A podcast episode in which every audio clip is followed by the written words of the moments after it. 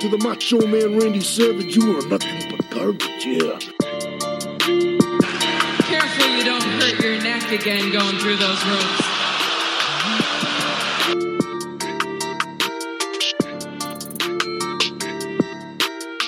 Austin 316 says I just whipped your ass.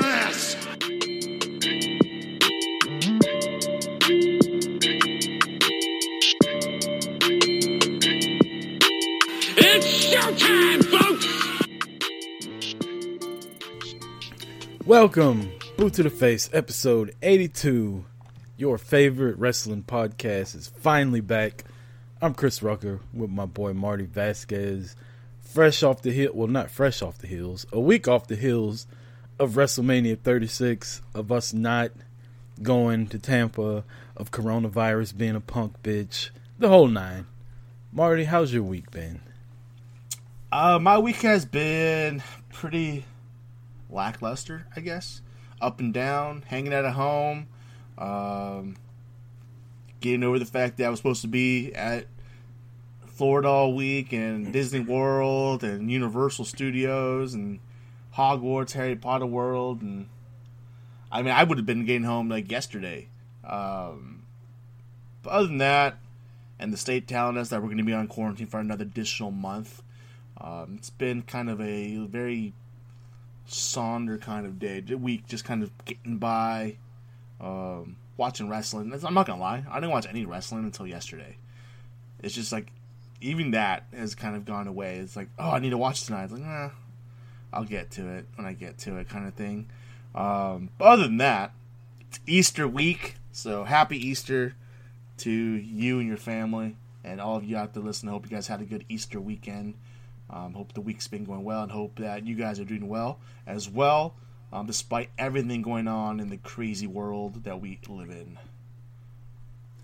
So there's all kind of other stuff that is positive with this. There's a big sale on WWE Shop last week, and I bought a belt. Did I tell you about that? Have we talked about that since?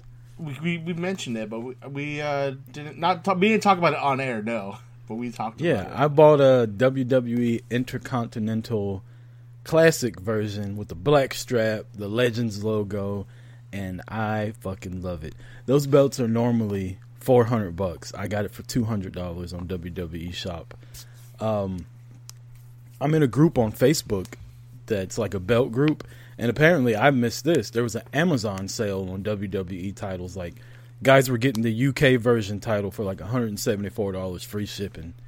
And I was like, shit. And and the UK title is not one that I talk about a lot, but that title's dope. Like it's, I think it's better than the the network logo title that I do have, like WWE World Title, Universal Title.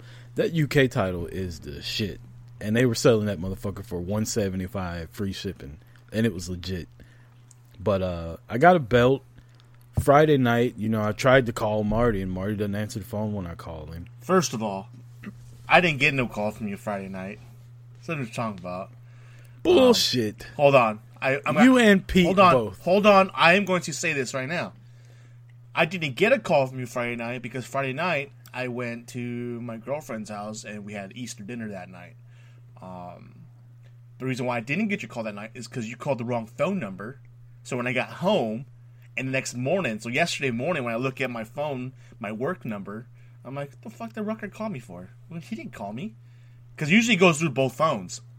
Um, but it didn't. It only went through the, the work phone, and I leave that at home since I don't need it right now because it's basically I'm blocked on everything, so I can't get no emails or messages or nothing. So I'm like, fuck it, let's leave this here then. Um, so I didn't even get to see that you I had a missed call until like later yesterday. Well, shit. I called the number that I text because I now and when I call you, I always go to the text message and I go to options and call. Yeah, but usually don't when you know. do that, it usually gives you two both number options. Then I I think you clicked it wrong because that because usually you know usually you do call me on my regular number, but that I didn't see that one until um, the next day because that one popped up on my work phone. Well, the reason I called you was because I was on Zoom with Dez and Jay from Talkamania. My wife was there, their wives were there. Tequila was involved. They were smoking and drinking, and it was it was fun. Sounds we did like I that for missed like out a on a fan fucking fastic time. It was it was actually really fun. We uh I was on the road because because I uh, you you messaged me and said I don't know why you didn't text me, but you messaged me on Twitter. Just you know, because that's the only thing you answer. Bullshit. When I text you, you Bullshit. never answer. bullshit. I You're always like a social you. media whore. I like if I want to get in touch with you, I do it on social media, and you answer right away. If I text you, I might not hear from you for like three days. You haven't even te- you haven't. I first of all I texted you last, and I answer mine though. no, you did it. I texted you like beginning of the week. Text I texted you on Tuesday, and I didn't get a response back until I texted you yesterday about what time we're recording today. What So did you text me on Tuesday? I'm not gonna talk. Was about it was it important? I mean, it was it was kind of funny if you ask me. Oh yeah, yeah, yeah. Well, I um, mean, it didn't deserve a response.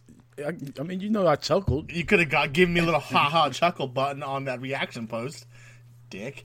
Uh, first of all, I don't. I always answer your text messages. Your phone calls, I don't always answer because I don't always get lie. them. Whatever. Anyways, Oh, I didn't get that until I was driving, and I got a, uh, a DM from you about jumping on. I'm like, shit, I'm driving right now, and then yeah, I saw that. I got an so I, told, email I actually told them that. And then I got an email from uh or that message from from um well, I don't know if it was Jay or Des, probably Jay, uh, jumping on. And I'm like, "Ah, I'm driving right now, I can't. So, damn it, you guys could have told me this a little while ago. I'm like, ah, We yeah. didn't know. See, let me tell you what happened. What happened was I was supposed to get on uh, the Chick Foley like lounge thing they were doing. They were doing like a happy hour um, at eight o'clock, and for whatever reason, this is crazy too because he sent me the screenshot of his message. He sent me. He sent me the the group number and all that, and the password that goes along with it. But on my end, all it was was the group number. So when I tried to go into the meeting, it was like you need a password. And then I hit him. I'm like, "Hey, what's the password?" And I guess he thought I was like joking or whatever because on his end he sent sent it to me. So he sent something back that wasn't the password. And then the next day he's like, "What happened?" I'm like, "You never gave me the fucking password." And he sent me a screenshot, and I sent him one on my end. His had like the password is one message, and the group number is the next. All I got was the group number. So like, technology sucks. You're gonna get that password like a week from now. And you're like, oh, there it is. Yeah, I know, right? And then um I sent Jay a message, I think, just asked what he's doing. He's like, I'm on Zoom. I was like, Oh, cool, let's let's do that when you get done. He's like, Well, I'm with, you know, some people. You could jump in this if you want. I'm like, Well, I'm just sitting here in front of the computer like with this new Teremana tequila that the rock made, kinda drunk. Long day at work. I didn't get home till like seven. So I was like, whenever you get a chance, let's do it. So he jumped on. His wife was in there, so I called my wife in. Dez ended up coming on with his wife. We talked for like an hour and a half, two hours, just like shooting the shit. Well, then I'm glad I didn't jump in because that would have been the fucking like six man wheel. And then I'm like, hey guys, yeah, I'm just get drunk. You guys talk. I'm, I'm gonna get drunk. Well, I I'm- mean- I would have been fucking Hangman Page. I would have been sitting in Hangman Page style. Well, I mean, we all know your girlfriend's not with you. Like we're all married and live together, so no, I know it's cool. I was actually on my way to her, but I couldn't really do that from her house. yeah. But it was a good time. Uh, So what you're saying is we- that we needed to have a boot to the face hosted happy hour every week. I mean, not every week. Like I was really hungover yesterday. I, mean, don't I, didn't say I didn't say plastered hour. I said happy hour. Well, I mean, I'm an alcoholic, so okay. when I drink, I drink. Like I don't drink tequila, and that rock tequila was good. Dude, and I made it's like delicious. a, I made a, uh, had a margarita. tequila sunrise, a couple of them. By a couple, I mean like almost three quarters of the bottle's gone. And my wife doesn't really drink a lot, so she didn't really drink a lot of it. But we both drank, and we were feeling good. It was a lot of fun. It's a it's a cool little thing to do. You know, I, we you know much like the world, it was never taken advantage of to do stuff like that when you got friends from people that are all across the globe. So that was a it was a different and fun thing to do. Just sitting there shooting the shit. I mean, we do that shit every week, but you know, whatever. Yeah, but I mean, just- I talk to you every week. I'm talking about people I don't talk to every week. I'm just and giving we're not shit. drunk. Every, we're not drunk every week because, like, like today, you haven't even said anything about the magic drinking word. Well, I was about to when you when you intro your favorite podcast. I'm like, also Santana Garrett's, but I saw I thought you were drinking water, so I'm like, ah, fuck it. No, it's vodka and Sprite. Oh shit. well then, never mind. drinking water. What kind of fucking fruitcake you think I am? You have a fucking like a, you have a tumbler, man. It was clear as hell. I was like, oh okay. He's just drinking. Yeah, Yeah, there's no way he's drinking straight vodka. It's because I don't want to spill it. Like it's got a little cap on it that Oh, closes in case I knock cup. it over. Oh, Yeah. Hey man, make fun all you want, but it's spill proof. Fuck It's you. okay, man. I have I have all my all my cups I use. I have my Yetis who have the toppers on them. I have my tumblers and everything like that too. I got you. I got you. Exactly. Eventually, we're going to get to some wrestling talk, but if you want, Marty, drop the uh the get at us's and whatnot. Tell everybody where they can find us, and there's a sale on pro wrestling tees. Oh snap! Well, you can find us on Instagram at boot to the face underscore, as well as on Twitter at boot to the face. Both of those are utilizing the number two. Um, you can also find us at prowrestlingtees.com slash boot to the face. And as my co-host just mentioned, there is a sale going on right now. So what better time to get you some really cool wrestling shirts as well as some boot to the face t-shirts that go ahead and we're a year away. Might as well get started looking for some t-shirts for next year's WrestleMania. Um, not through WrestleMania, uh, not through Pro Wrestling Tees or anything like that, but I already found my WrestleMania t-shirt for next year, and I'm about to order it. uh, it's gonna be pretty, it's pretty, pretty awesome. I like it. I think it's cool. Um, no wrestlers on it, nothing like that, but it's a WrestleMania shirt. So, uh, other than that, you can find us anywhere you download podcasts: iTunes, Google Play, iHeart, Spotify, Spreakers. Or our home is fullpressradio.com. Um, you can and anywhere else that you might find podcast, we're probably there. Just search wrestling or search Boot to the Face. Pull us up, like us, subscribe us, rate us, review us, share us with all your friends and family, and we'd appreciate it greatly. Uh, I think I just became a fan of MJF, Oh, you're a dick. and I just sent You're you the reason why. Oh, son of a bitch. But uh, If it's gonna make that was sarcasm, but kind of not. Um, like Marty said, WrestleMania T-shirt week. We want to thank everybody that participated, uh, everybody that helped us get the word out. Too many people to name. It was a lot of fun. It was cool. I feel like the first two weeks I, I mentioned everybody that popped up and everybody that was the people that were continuing on. Um, there might have been a few people that jumped in afterwards and I didn't get their names. I do apologize, but yeah, there was a lot of people this year. Awesome to see. Yeah. So thanks to everybody that did that. That was a lot of fun. We'll try to make it bigger and better next year. Um, WrestleMania, like we said, is in the rearview mirror. We got some AEW stuff to talk about. We got a lot to talk about, and we will start all of our wrestling talk after this 60 second break. It's boot to the face. Stay tuned. Welcome back, Boot to the Face, episode 82. Your after WrestleMania hangover edition, coronavirus, the whole nine. And let's talk a little bit about WrestleMania, Marty. First off, we talked about this with Talkamania, so if you listen to both shows, then you'll probably hear some retraded info, or it might change because I was kind of drunk after that. Um, what'd you think about it, Marty? How'd you like the two day event? Um, I liked it a lot. I did not mind that it was two days. um, I thought there, I the outcomes on one day were a little bit up, a lot off from what I was hoping was going to happen. There were some surprises. Um, but as far as like two nights, I was biggest concern was that they were going to go like six hours each night, and they only went like three, three and a half each night. So that even I'm I don't have a problem with that. That that's that's okay. Um, if you're watching it at home. Now, if you have to go to two nights events like that, it's not even then. It's not too bad. If you had to go sit in, this, in an arena for eight hours each day, that would get tiresome. But three hours each day, I thought it was it was pretty cool. And I enjoyed the shows. Um, I thought it's a lot better than I expected it was going to be. I can agree with uh with that. I did enjoy, I actually enjoyed it a lot more. I'm more a, of a um I like in ring and I love the wrestling and all that, but one of the reasons I'm not a big New Japan guy and ROH guy is because there's not a lot of story in it. I guess there's not a lot of drama. It's just wrestling, and after a while, a lot of wrestling just back to back to back. Like I get bored with it really easily. So breaking it up like this was good as far as being at home, I don't mind the two nights, and we kind of talked about this on the after show.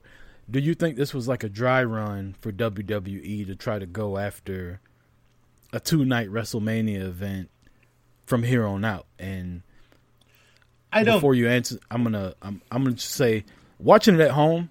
If you're at home, which like millions of people are and only a few thousand get to go to WrestleMania, then you'll probably be the majority that says, "Yeah, fuck it, do two nights, three hours. Like I can do that."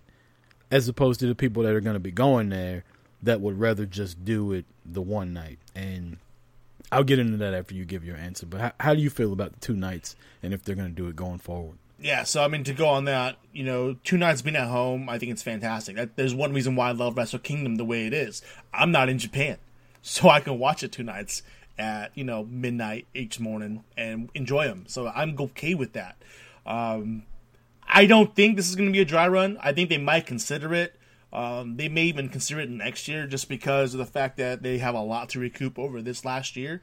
Uh, as a business side of it, it's understandable. But long term wise, I don't think it's something that's sustainable. I don't. I think that you know, when they do it, then they'll have to get rid get rid of the takeover. I mean, if they do because if they do takeover Friday night and then WrestleMania night one, WrestleMania night, three nights of WWE. Uh, it's not going to happen because it was WrestleMania weekend is there's a lot of other events and, and companies that are doing shows at the same time, and those are shows that you don't normally get to see often.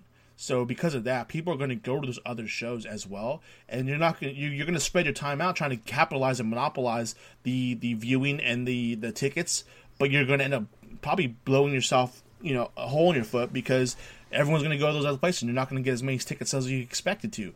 You know, you may get you may drop down to maybe 50 45 to 50,000 people each day. You're not going to get that 100,000. Uh, I mean, gets at the end of the day it rounds out, but the fees that's going to go to rent both rent the venues for both nights and the payments and all that, that that's double the charge.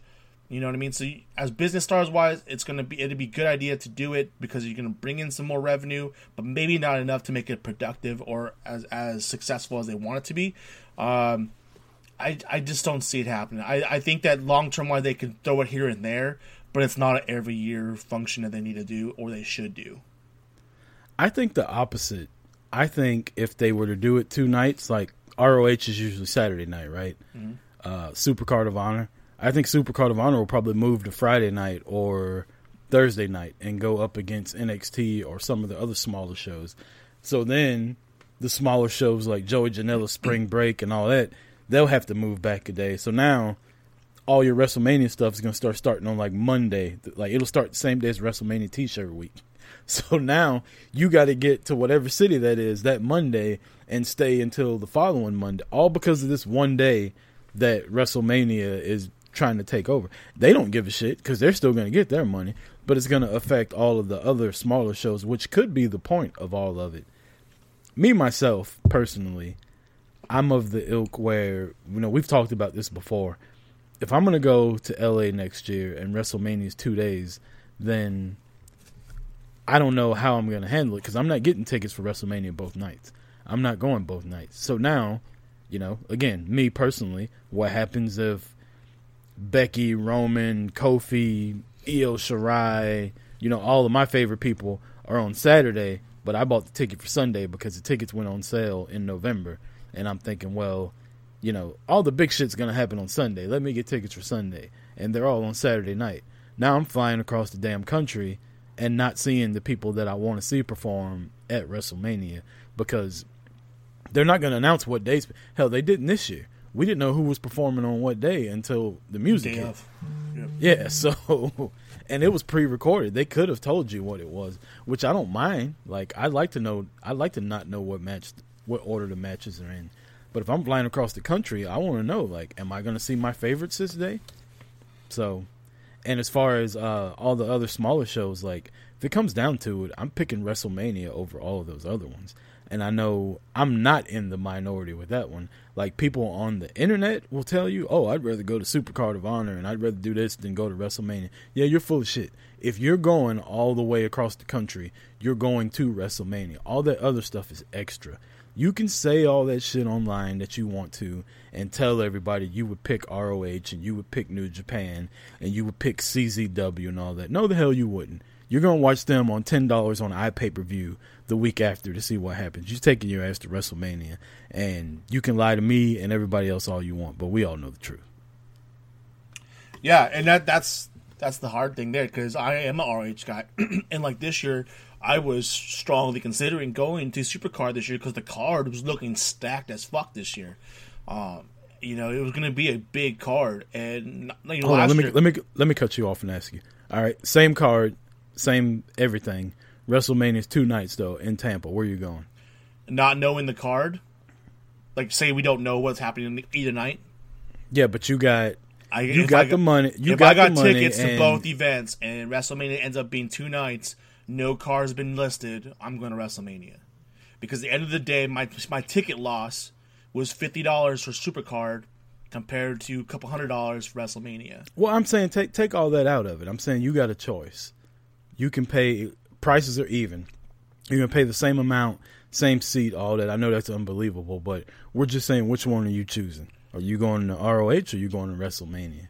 Uh, that would be a, that. To be honest with you, that would probably be a daytime decision. Um, if I'm going to WrestleMania both nights, uh, then I might go to Ring of Honor one night if it's the same night. Especially if it's a card this year. The card this year was going to be a big card, um, and I was actually looking really forward to enjoying that man that card this year. Um, at the end of it, I probably would have ended up going to WrestleMania just because it is WrestleMania, and probably would have been there with more people. So it would have made, made the event even better just because you, the environment is better. Whereas if I were to go to Ring of Honor, I'd probably be going by myself um, for that reason. Uh, so that, that kind of takes away from it too, because when you go to these events like these big weekends like that, it's all about the environment. It's about the, the the electricity that's going around and the people you're with.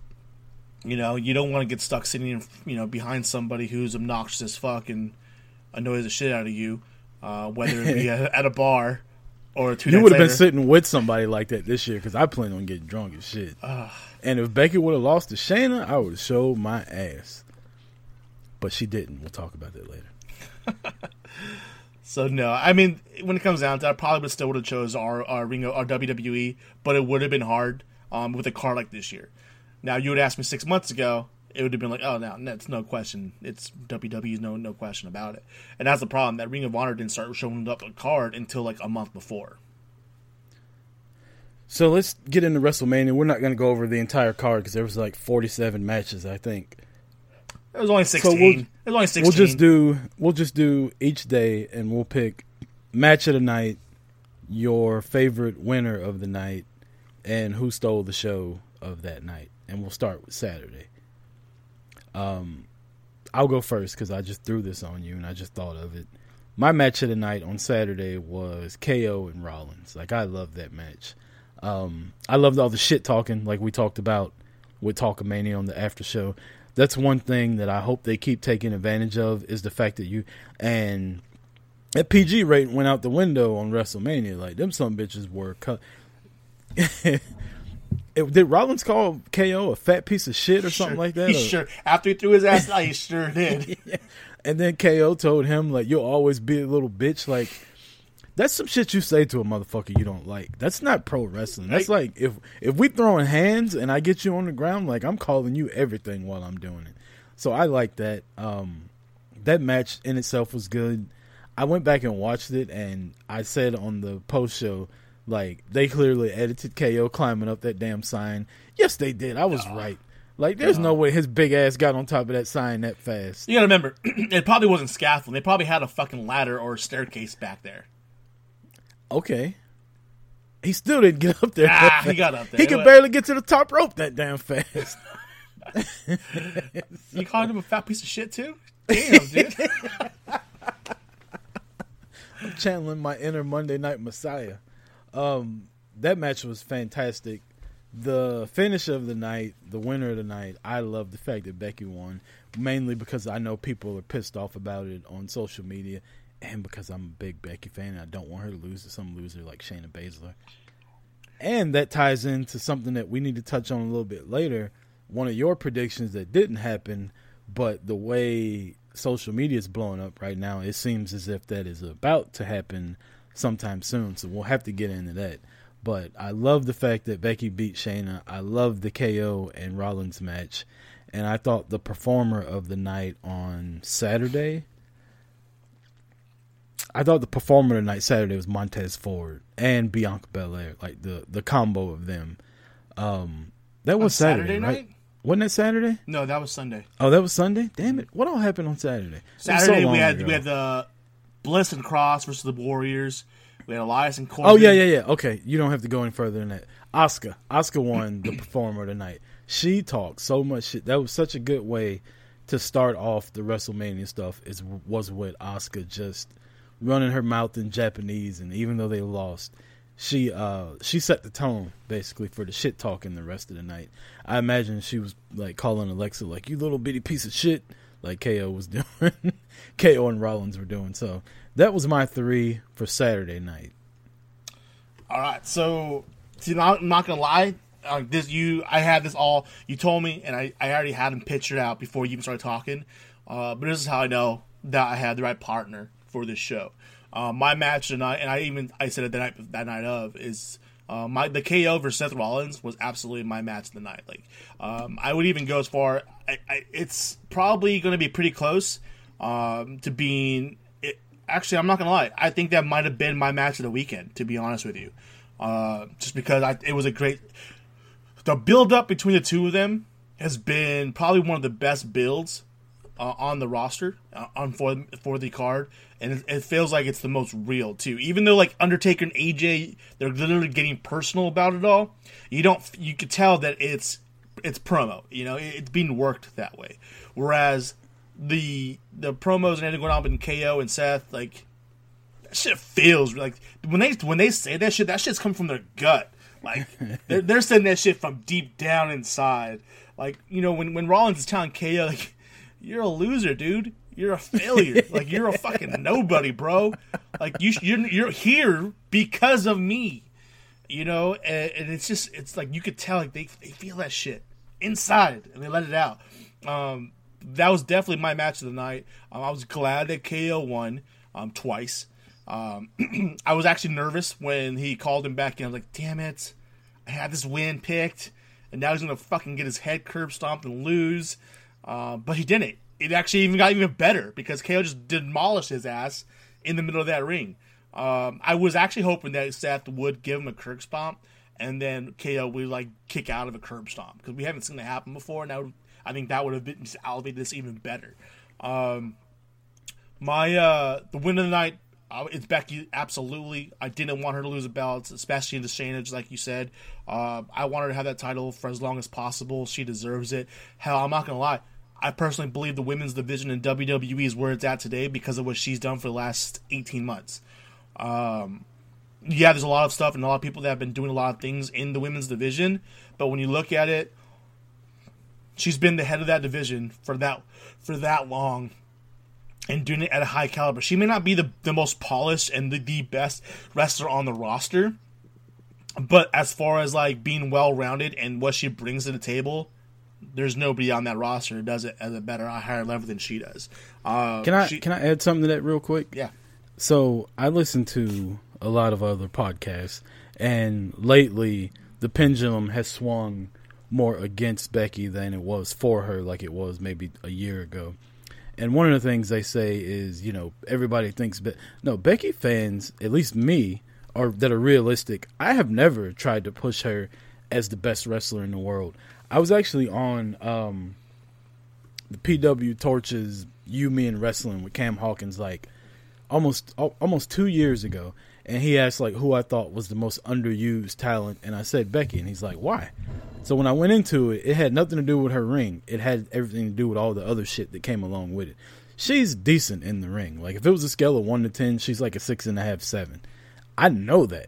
Like I'm not trying to say she's a better wrestler than Charlotte or Bayley or Sasha or Io, but the total package that comes with it, she's got everything else so much better than what they have that her in ring is just extra shit that goes along with it. So for people that are like, well, Becky's not that good in the ring and she only has good matches against other good opponents, guess what? If you give me Stone Cold Steve Austin's top 10 matches of all time, it's against Hall of Famers. If you give me Ric Flair's top 10 matches of all time, it's against Hall of Famers. Nobody's having great matches with Barry fucking Horowitz. Or sorry about that, Barry Horowitz. If, if you're listening, like you're my guy, I'll pat myself on the back in your honor. Nobody's having great matches with the Brooklyn Brawler. You know what I mean? Like everybody's having great matches with other great performers. So that whole excuse that she can only have good matches with other good people is just a cop out of you being, you know, a hater. No, I absolutely agree. That's the thing. Like she's no one, especially the two of us, have never said she's the best wrestler. Uh, look at some of our favorite wrestlers: Steve Austin, um, The Rock. Uh, there's a reason why she. Look at who she's like as the legends go. Look who she's kind of attached herself to. Nobody's ever saying The Rock was the greatest wrestler in the ring. We all fucking know The Rock is not the greatest wrestler in the ring. He's fucking fantastic, but not the greatest wrestler. But what he does for that ring and for that promotion and for the industry is leaps and bounds above anybody else. With Steve Austin, there's times where he could be argued as one of the best wrestlers, but long but over longevity of what he's done, he's not. He I love Steve Austin. He's my number one, but at the end of the day, there are better wrestlers out there than him. But the total package of what he brings to the ring it's it's on a totally different level. And when you look at those people who are solid wrestlers, okay, that's what they got, but they usually suck on the mic. Look at those who are amazing Woo! on the mic. They may not be that great in the ring. But when Woo! you look at like at The Rock or at Steve Austin or you look at uh, you know Becky Lynch, they mean they may be a little bit lower tier on one aspect, but they are so much higher on different elements that it raises their overall score up. You know what I mean? So it's fantastic. I hear I love Jericho. You're not the biggest fan of Jericho. He I, I like think, Jericho. I just don't like I I love Jericho. I okay. just I was more of a the Jericho marks that were just getting on my nerves for a while there, so I took it out on the Ayatollah of rock and roller. Like Jericho I think he's an amazing ring performer. He's a he's a fantastic wrestler. I mean, he's a fucking man of a thousand holds. I mean, come on. Thousand and one. Thousand and I mean, one. Thousand and four. Yeah, not, he's not Dean Malenko. I'm sorry. Yeah, that's right. He's yeah, it was a thousand and four. He's got, you know, and but and his mic skills are fucking phenomenal. Seventy-two of them were armbar. but, but you know, it, there's just things is like yeah, we know that they're not the greatest, but what they do overall is what builds their value up, and that that's where, you know, that's that's why they are where they are because they were told make something happen, elevate the division, make a name for yourself, and what has she done? Elevated the division, held the title, made a name for himself, and fucking ran the division. Well, I'll, I'll even go a step further. I was thinking about this. I think I was talking to somebody about this. John Cena came back like a year and a half ago, and obviously it wasn't Nikki Bella he was working with. Who was the woman superstar that he interacted with? Was it Charlotte or Sasha or excuse me or Bayley? No, it was Becky Lynch. Stone Cold Steve Austin comes back like on 316 day. Who's he interacting with? Is it any of them other women? No, it's Becky Lynch. Fox debuts on Raw. She's not even on. I mean, SmackDown debuts on on Fox. She's not even on SmackDown. Who kicks off the show with The Rock, the most electrifying man in sports entertainment? In the, the, was, the most electrifying man in the world. Like, let's be honest, yeah. in the fucking world. So yeah, she might not be able to do a drop toe hold the way you like it, or she might not have a snap as good on her armbar, but everything else adds up. And as a total package, she's far and away the best one in the WWE, besides Sasha Banks. First of all, Sasha may have her a little bit better. Okay, a, f- a lot better at the wrestling portion. Okay, I was gonna say now, but that's, everything else, the persona, the character, no. and Sasha's oh, character's fantastic. No, it's not. It's over. It's done, dude. It's done. You just like, don't like her. Her her mic skills are so horrendous. Mm. It's oh, dude. Her mic skills and Becky's ring skills are about the same. No, they're not. No, they're not. they are. No, that's that. hold on, to to put that on the same level, the the amount that like Sasha over enunciates her words and her facial expressions is so gastrously like annoying. Like they're so bad that that would mean like Becky Lynch is over exaggerates her moves, and she, she doesn't does. do that. No, yes, she does. over exaggerates. Sasha does Over. that so people like you, the unintelligent people of the United States, can understand what she's saying. Wow. She has to speak slower and enunciate for you Maybe it's 'cause she dumbasses that are not boss close that big ass mouth of hers. Oh, that's just now you're just being ugly. Wow. Wow. Now you're just being rude. like there's no need for you to talk about the boss like that. The boss. Please. It's boss time. I don't hear Michael Cole saying that shit for Io Shirai when she comes out. That's because Michael Cole gets a bonus every time he fucking says that word. That's because she's. That's because she's the blueprint. Every time, Anytime you say her catchphrase, you get a bonus. They tell him, "Here's your quote for the night. You gotta say boss time this many times, and you have to say the big dog. And if you don't say it this many times, you don't get your fucking bonus for the night." Who was your performer tonight for Saturday? We got way off. So track. my performer tonight goes to the same match, um, and I put my performer of the night as someone who stood out to me further than she's ever stood out before. Uh, my goodness, gotta love Alexa Bliss. Um, she's not my performer of the night though. Performer of the night is Nikki Cross. I thought Nikki Cross. Oh, now I the thought- last episode here, you were hating on Nikki Cross. No, I have never hated on her work in the ring. You need to I go was, back and listen. Listen, You were I, hating on Nikki Cross, and I had to talk you out of that shit. No, no, hold on. Let's get this shit straight. Don't be putting fucking words in my mouth and twisting shit. I was talking about her on commentary, how annoying she was on commentary. That's what I was saying. Her in ring has always been decent, but her in ring that night against Kairi and Asuka was fantastic. I thought she was the breakout star of the night. I was upset. I love Alexa, but I was upset that they gave the, the pin to her instead of letting uh Nikki get the pin. Of course they they did it the night next night and gave it to let her get the win.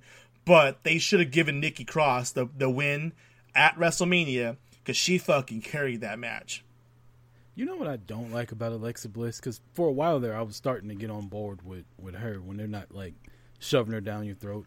Is she has these like powerhouse moves that she does, but she's five foot like a hundred pounds, and to women that are bigger than her, like she's got that one move where she grabs you by the throat like she's gonna choke slam you and like holds you down while she's talking shit.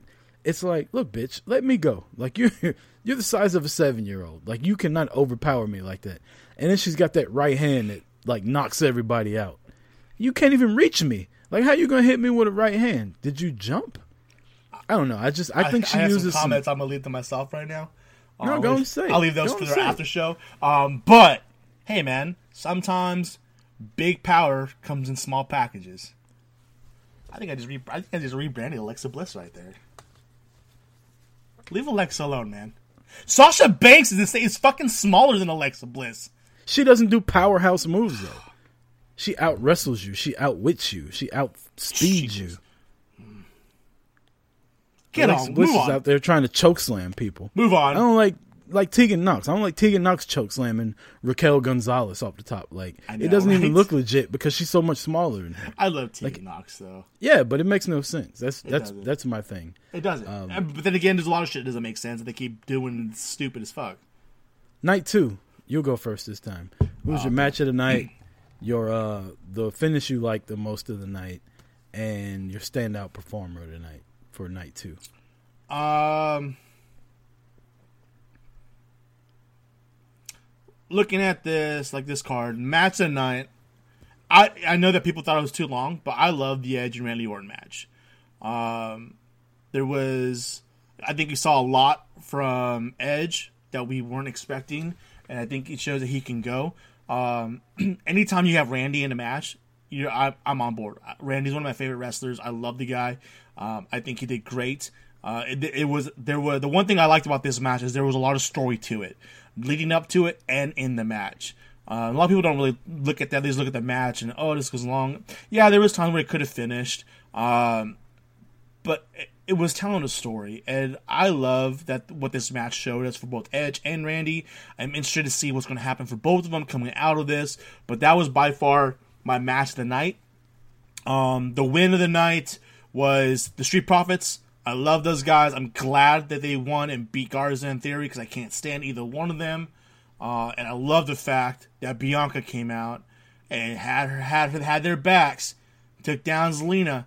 Um, but as and as far as like uh, performer of the night, uh, th- this is actually gonna go to the I'm gonna go there. Like I'm going to the pre card. Like I thought Liv Morgan. This was Liv Morgan's best match, and I hate saying this because it's fucking against Natalya, and that might have something to do with it.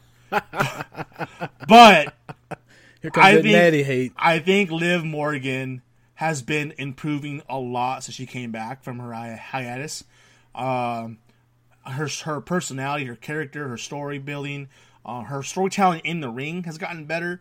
Uh, and after the feud with Lana, I thought it was like, oh, they're just gonna make her do this cat fight kind of shit forever. That's not gonna be good. And then they basically buried her in the elimination chamber match. Um, but I thought that she looked great in the Natalya pre-card match. It was it- obviously this wasn't a match you expected to even be at WrestleMania, but when everybody else on the card, all the what everyone else did, you kind of expect big things and expect things from those on the card. Uh, but someone that she's she's definitely stood out further than, than anyone else did from what where you expect her to be.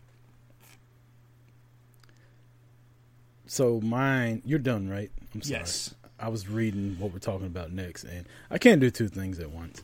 Um, so my match of I wouldn't even know because because usually I would have got the yep. I didn't know, know what you're saying.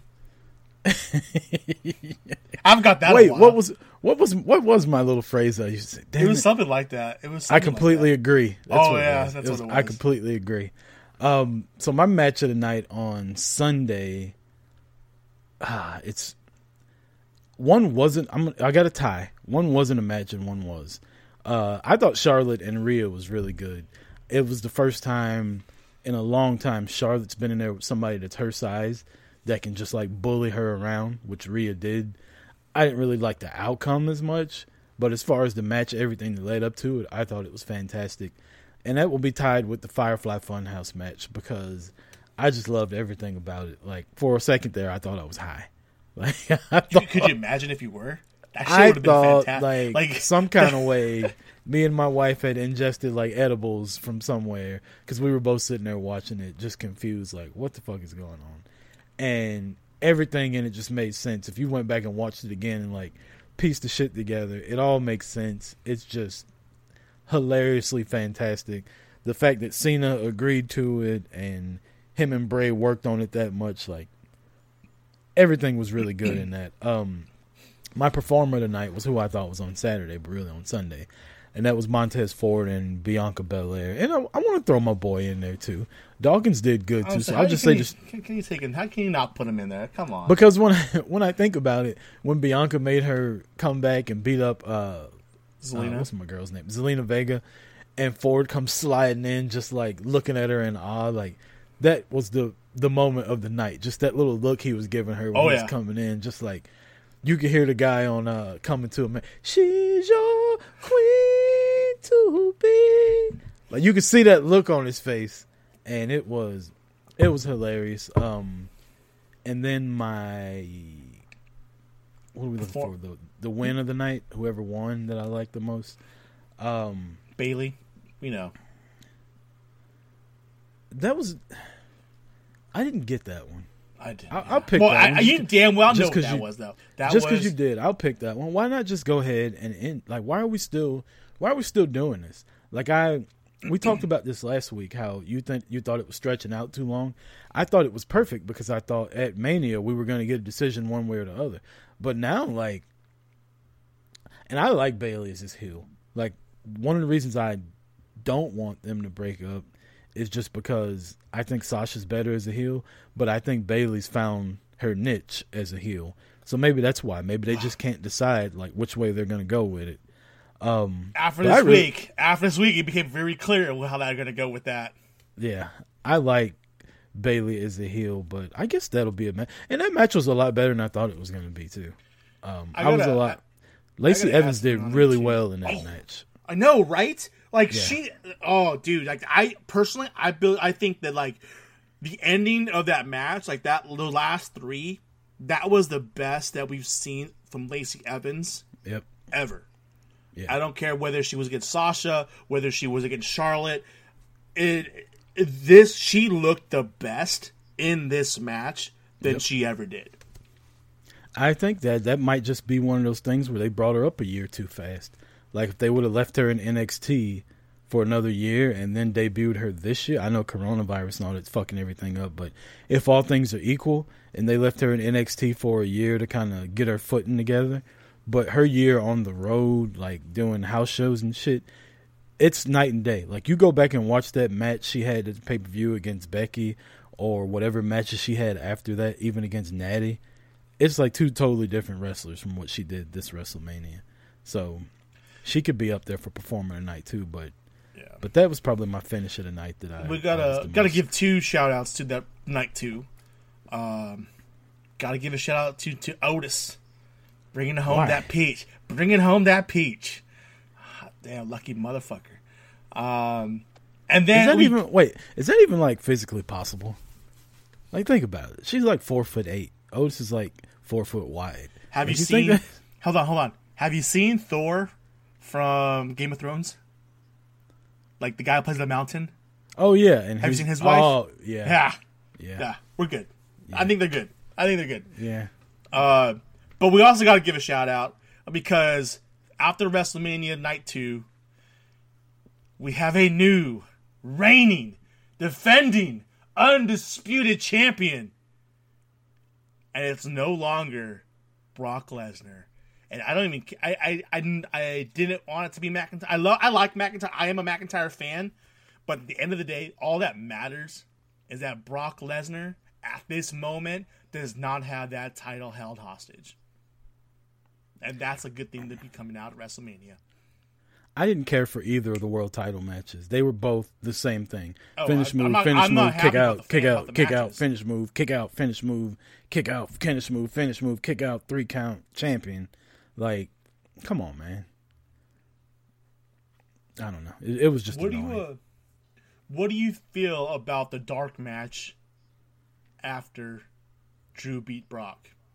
the fact that that was a better match than the fucking match that was on WrestleMania. Right? Like, Big Show looked good though. Have you seen his show? I yeah, that, I have put that in the notes. I have. I started it the other day. It's a You like total it? Dis, it's a total Disney like sh- Disney film type of like show. And I don't know if you know what if I how what I mean by that.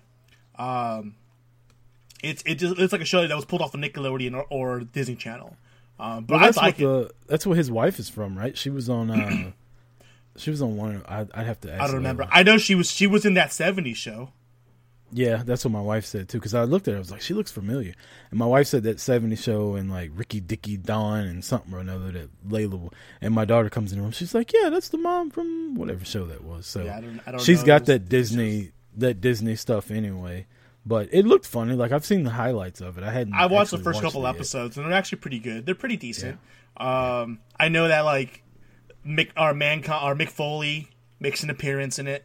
Um, somebody else makes an appearance too. I can't remember who it is.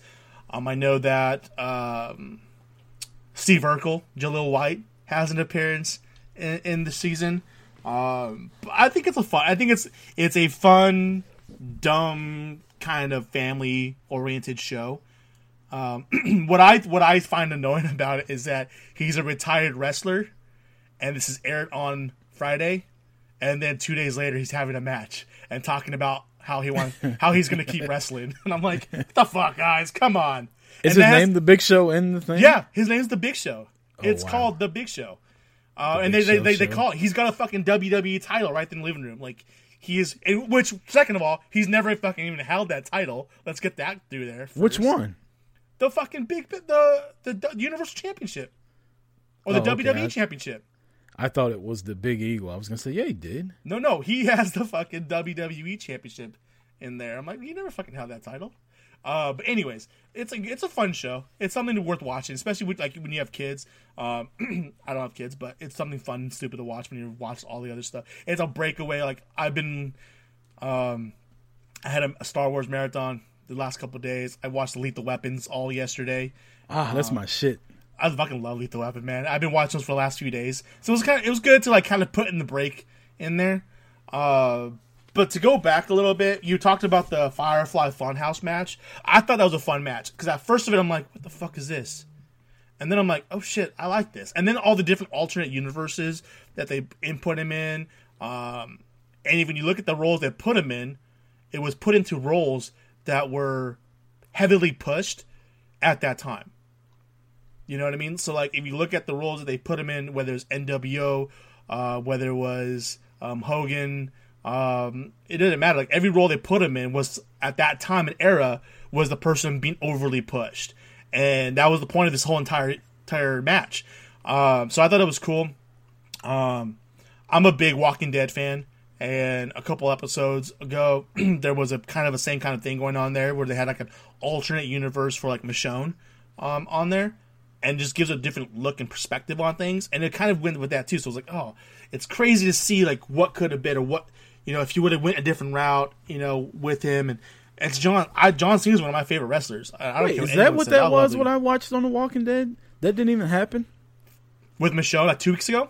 Yeah, where she got When she like, captured by that guy, and then they all Yeah, broke Negan out and and got on the boat. Yeah. Well, no, that happened. That part happened.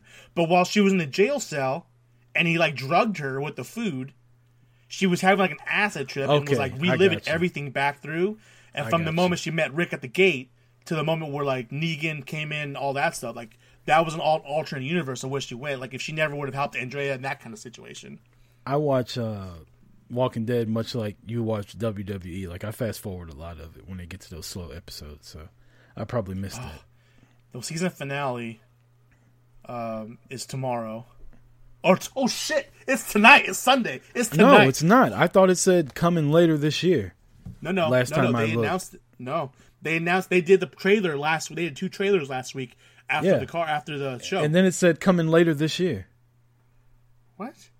That's what. That's I what I. That's what I saw. I saw reports It's- earlier that it was going to be pushed out, but then they showed the trailers and everything for them coming next week. Fuck, am I wrong? Am I? Oh, am I about to be heartbroken? I think you are because I remember it saying after they showed the trailer for the season finale, it said coming later this year, and I remember being pissed off about it. Like this is lame. You got that look on your face like it's coming later this year. I was so happy with that trailer too. Right, it looks dope. Somebody's return. I'm like, as soon as I saw the note, I knew it was going to happen, and they show the face. I'm like, son of a.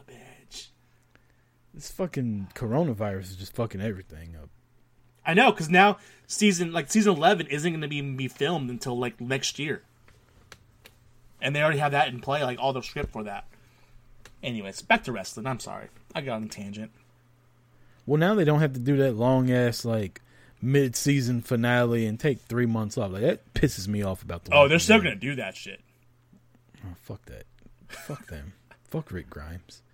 Rick Grimes. Is, you know what? What's funny is we're probably going to get a Rick Grimes movie before we get the next season of, of Walking Dead Why? because because the the first movie of the Rick Grimes series is supposed to. He's got his be- own series That's why he left. He's making three Rick, three movies for Rick Grimes for The Walking Dead. and the ending of, of Michonne is going to like is expected that that's leading into what's going on in the movie as well. Well, The Walking Dead, see- yeah. I don't want to see no fucking Rick Grimes movie. Give me a Shane movie. Fuck Shane. Shane's dead. Sh- sh- go back and show me what Shane did from the time the outbreak started to the time Rick came back from a coma. I'll tell you exactly what he did. Rick's Taking wife. care of business with Lori, Lord, being daddy, that damn, being daddy to Carl. Lori, that damn Jezebel. She was a whore, just a straight up whore. Ah, her husband wasn't even dead. They just left his ass there. Yeah, he was in a coma. She's like, "Oh well, I guess I'll just give you some, Shane. You're his best friend. I mean, it's almost like the same thing, right?" No, nasty. So my my girlfriend has never finished the series, so she like stopped watching it after a couple of seasons. So we kind of been like going back and rewatching from there too. and see, we just watched we watched season six and s- started seven and part of five. But like the other couple, like the other day was the episode when like Rick basically confides in Michonne that um I know I know she's not my child. My wife had a baby with another my best friend. I know she's not mine, but I still love that kid. I'm like, oh, son Rick of a was bitch. a bitch. Rick got hit. Rick was, Rick was a bitch. Rick is not somebody that would lead me in a zombie apocalypse. Like I would have shot him long time ago. Like that season where he was out fucking planting daisies and picking berries and shit, and put his gun away and was like, "I'm not gonna be violent." You know why he wasn't gonna be violent? Because the governor beat his ass, and the governor was like a dentist or some shit like that, or or like a lawyer. And then the guy who uh, whose wife Rick started sleeping with whooped his ass, and he was like a pediatrician. It's like, come on, He dude. was a surgeon. He was a surgeon. so he's a damn pediatrician. He's a veterinarian whooping Rick's And then, and then Rick, Rick blew his brains out. Rick's like a damn uh, um a sheriff. Like he's a law enforcer, and all these like white collar people are just whooping his ass in the zombie apocalypse. And some bitch had a concussion for like half a season after that guy whooped his ass. Like he couldn't go out in the sunlight because he got his ass whooped so bad. Like Rick was a bitch. Anyway, speaking of The Walking Dead, Nia Jax made her return on Monday night versus Deonna Purrazzo, and I felt so bad for Deonna Right? she's just the uh first off she's getting on tv during all this. She's making good money so i don't feel bad that way. I just feel bad that it's gonna be hard. She's in like the santana garrett role where like she's better than what they got her slotted as.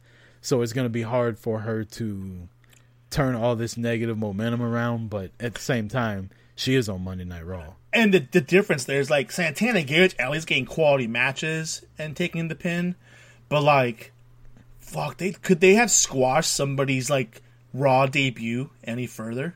Yeah Like they just well, it wasn't they- her debut she's I been mean, on raw before Yeah, but not in like a prominent match though.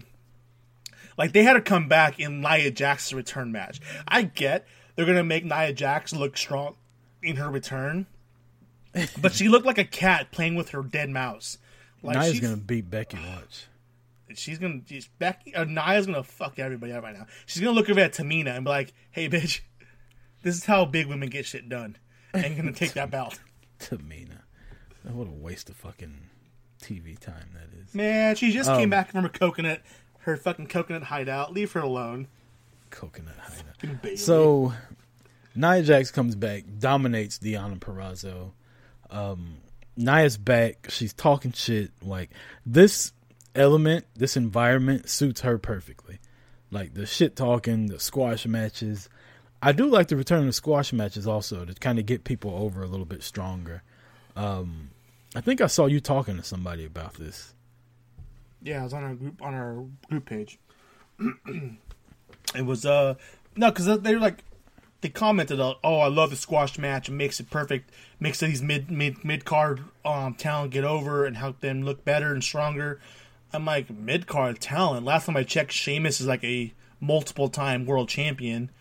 Um, I'm okay with squash matches, and I'm okay with enhancement talent and we've talked about this multiple times over the last month, is that they have these people who are continually growing and making their name for themselves, but then they, it's like they don't have anything for them. So it's like, oh, we're just gonna put you in a squash match. Like they do with Aleister Black. He's supposed to be undefeatable, and he comes out, beats all these like these no namers, and then comes out has one decent match, beat gets the win, and then goes back to jobbing or beating jobbers. And like he he had a match against Bobby Lashley and won. He beat Apollo Crews, and now we're probably going to see him beat a jobber in the next three weeks. It's it's just it's like if either you keep him growing, or you don't do anything with him. You know they did the same thing with the AOP. Um, they did the same thing with heavy heavy machinery. Um, they do things with all these people who are in like on the rise and have titles pictures and they're in the matches and then it's like oh well we're just gonna put you against more sm- smaller talent and I get it it builds them up puts them on TV it's one thing but Goldberg had this extensive unbeatable streak half of them weren't against top tier talent let's be honest a lot of those beats were against jobbers so it's like okay well if he's yeah, of course he's beating these people. They're fucking no namers, and he's just beating the shit out of them with a fucking spear and a jackhammer. No shit. If Brock, you know what? If we put these jobbers in a ring with, with Brock Lesnar, he can have the same fucking outcome. But you know what? They're not doing Brock Lesnar. They're not having him beat jobbers. They're having him beat the top top talent in the same fashion. Well, everybody's not in Brock Lesnar's league though. I know like that. But Goldberg but- when he was doing that, he was starting out. He's you don't see Goldberg fighting jobbers now. Like that's how you get to the upper echelon is you beat the shit out of jobbers in squash matches and then you beat main event talent. And then your momentum that you built up beating all these jobbers, people are like, man, this motherfucker ain't lost in a while. And then you go to beating everybody else. Brock Lesnar's past the jobber stage. But you know that- what jobbers are to Brock Lesnar right now? Kofi Kingston. Kofi's a jobber to Brock Lesnar. You made a point. and That's that. exactly the point I'm making. You do this to build yourself up to get the name, and then you move on to the talent. But they're doing that and then they beat somebody on the main roster and then they go back to doing the exact same thing. I feel like that that st- stalls their momentum, but then it's like you you see it so much like fucking put them in a match with somebody already. I don't need to see Aleister Black beat the the local talent for the 50th time in the last 5 months. Put him against better talent. You Well, know see, what Ricochet where- Ricochet came out of that feud or that tag team and was fucking hit, put in title matches. Aleister Black comes back and he gets one match and then goes back to beating jobbers and then gets one match, goes back to beating jobbers, beats one match. Like, what's the point of it? It's it, it gets to the point where it's like it's tiring, it's exhausting. Let this person if you're building this person up to be so highly valued, let them be so. Because if everybody that you think is a main event talent or even a upper mid card talent is wrestling other upper mid card and main event talent every week, somebody's got to lose. So then who's building momentum? Well, right now the only I mean, let's be honest, right now we're getting two to three matches a night, so really Yeah. nobody. So why not squash matches like like Lashley? All right, Aleister Black was fighting jobbers and then he beat Lashley. You can't have Lashley then turn around and go feud with uh who's the US champion over there? I don't even know who the champs are anymore. It's been so long. U.S. since I- champion. Uh, well, actually, I don't know who. Yeah, Who's see? the, who's the Who the Intercontinental the champion? US right champion? Who's Intercontinental champion is It's uh, Sami. Zayn. Who's the US champion? I don't even know. Andrade. All right, you Oh, can't that's have right, Lashley just.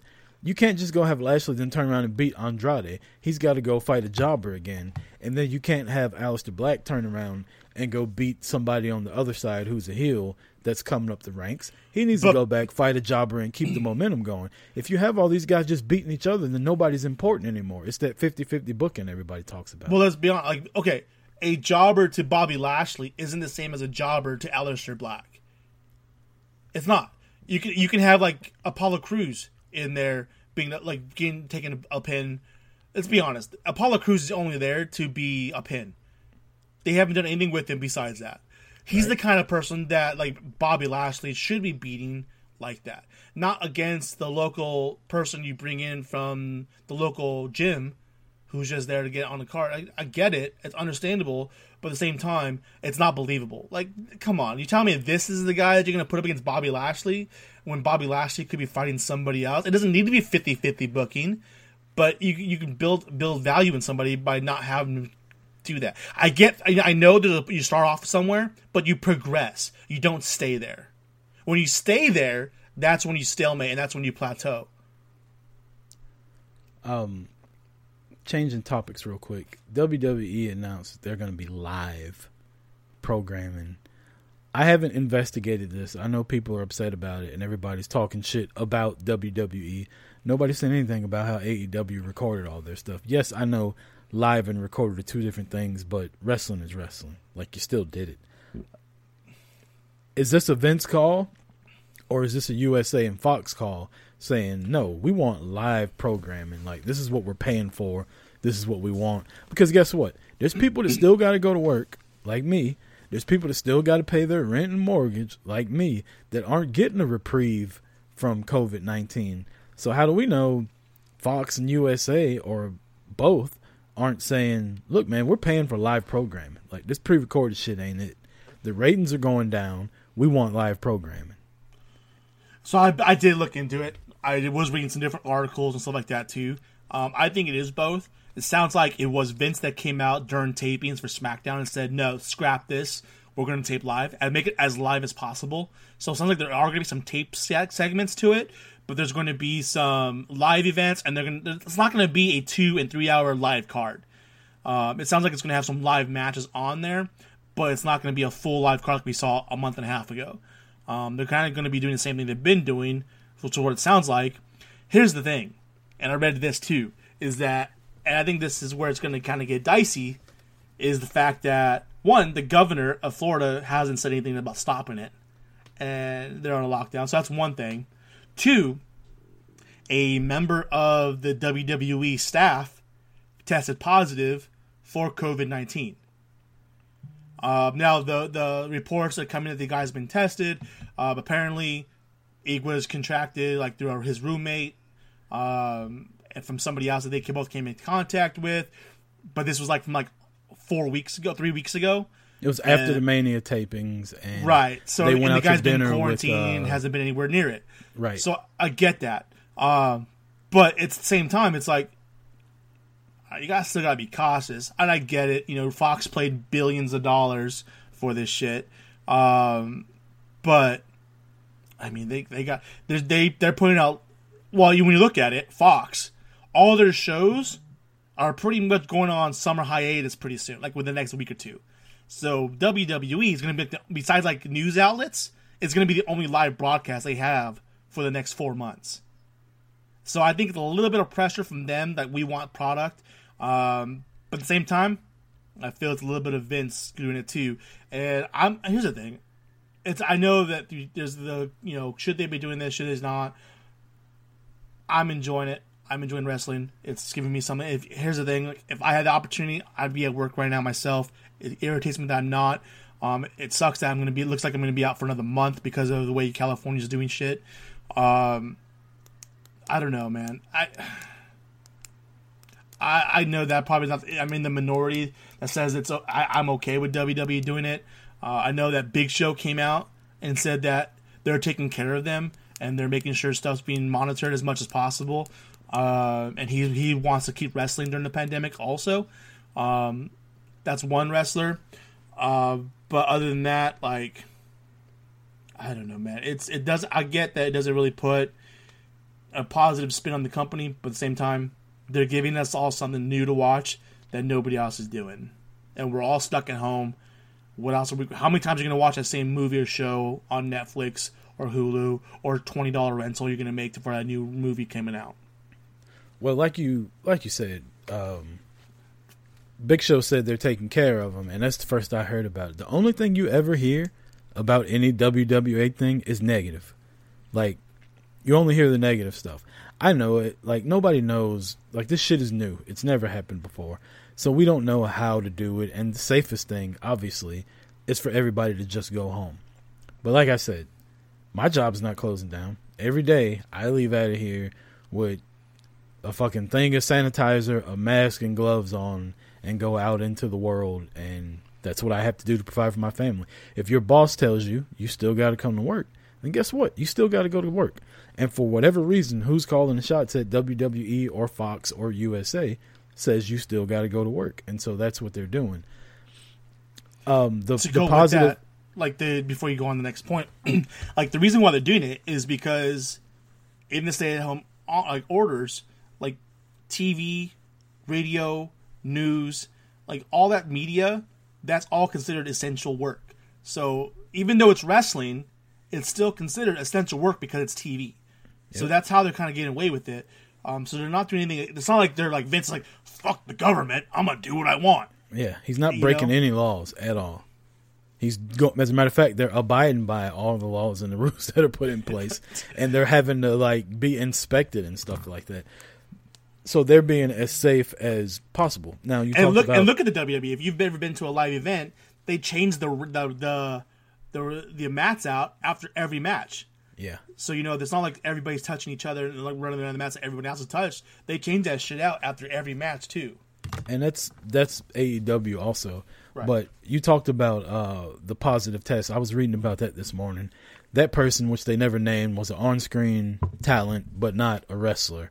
So, you know, Oh, really? I saw. I saw Yeah. it wasn't on screen time. I saw it was a staff. On it was a like a staff like a. It was a No, staff they- personnel, but it wasn't like an on-screen person. no. What I what I read was on-screen, but not a in-ring performer. Right. I knew it was. So it could have been a yeah, it could have been a ring announcer, could have been anything, and they were fucking infected from going out to dinner with people that are in the medical care field. So first off, that's just one person being a dumbass. Like, I mean, if you go out to dinner with a nurse that's been in and out of that stuff, more than likely they have it or something on them has it, and you're just asking to get infected. Um, but they did say that they passed the test two weeks after, and they don't have it anymore. The whole nine. So, you know, they're they're doing everything they can. Um, should they be wrestling? That's a completely different thing. I don't think they should, but I'm not gonna bastardize them for doing it because, like I said, I still have to get up and go to work every day, along with a lot of other people in America. So, who am I to say you can't go earn a living? You know what I mean? Like, well, the government's telling me that I can't, but you know that's a different story. Um, but yeah, look at that. Like you're going to have to work. You go work your full shift, and you're going even if it's it's you know lower hours. And look at the people that are out there. What if there's millions of people that watch wrestling? What if that you know some of us drink, some of us smoke, some of us do other stuff. It's what it is. You watch movies, you watch TV, you read. It doesn't matter. What if WWE or wrestling is the one outlet you have that takes you away from all the stuff that's going on right now?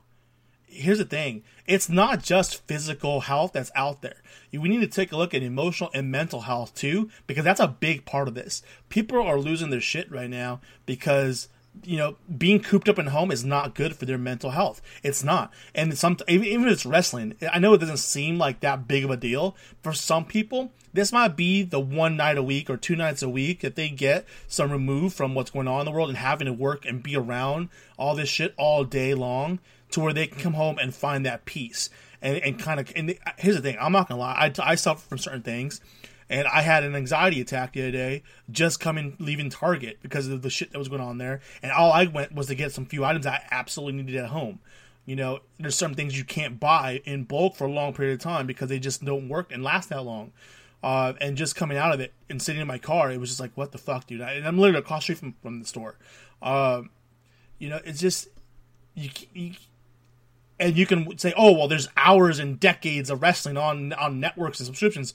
Yeah, I get that, but this person may not like wrestling from the '80s and and '90s, or or they don't care for those wrestlers, and they just want to see that life's progressing somewhere, and that's what's getting them to the next day of having to deal with this shit in this hellhole that we live in. and honestly, besides the news constantly talking about it, there's nothing else on live right now.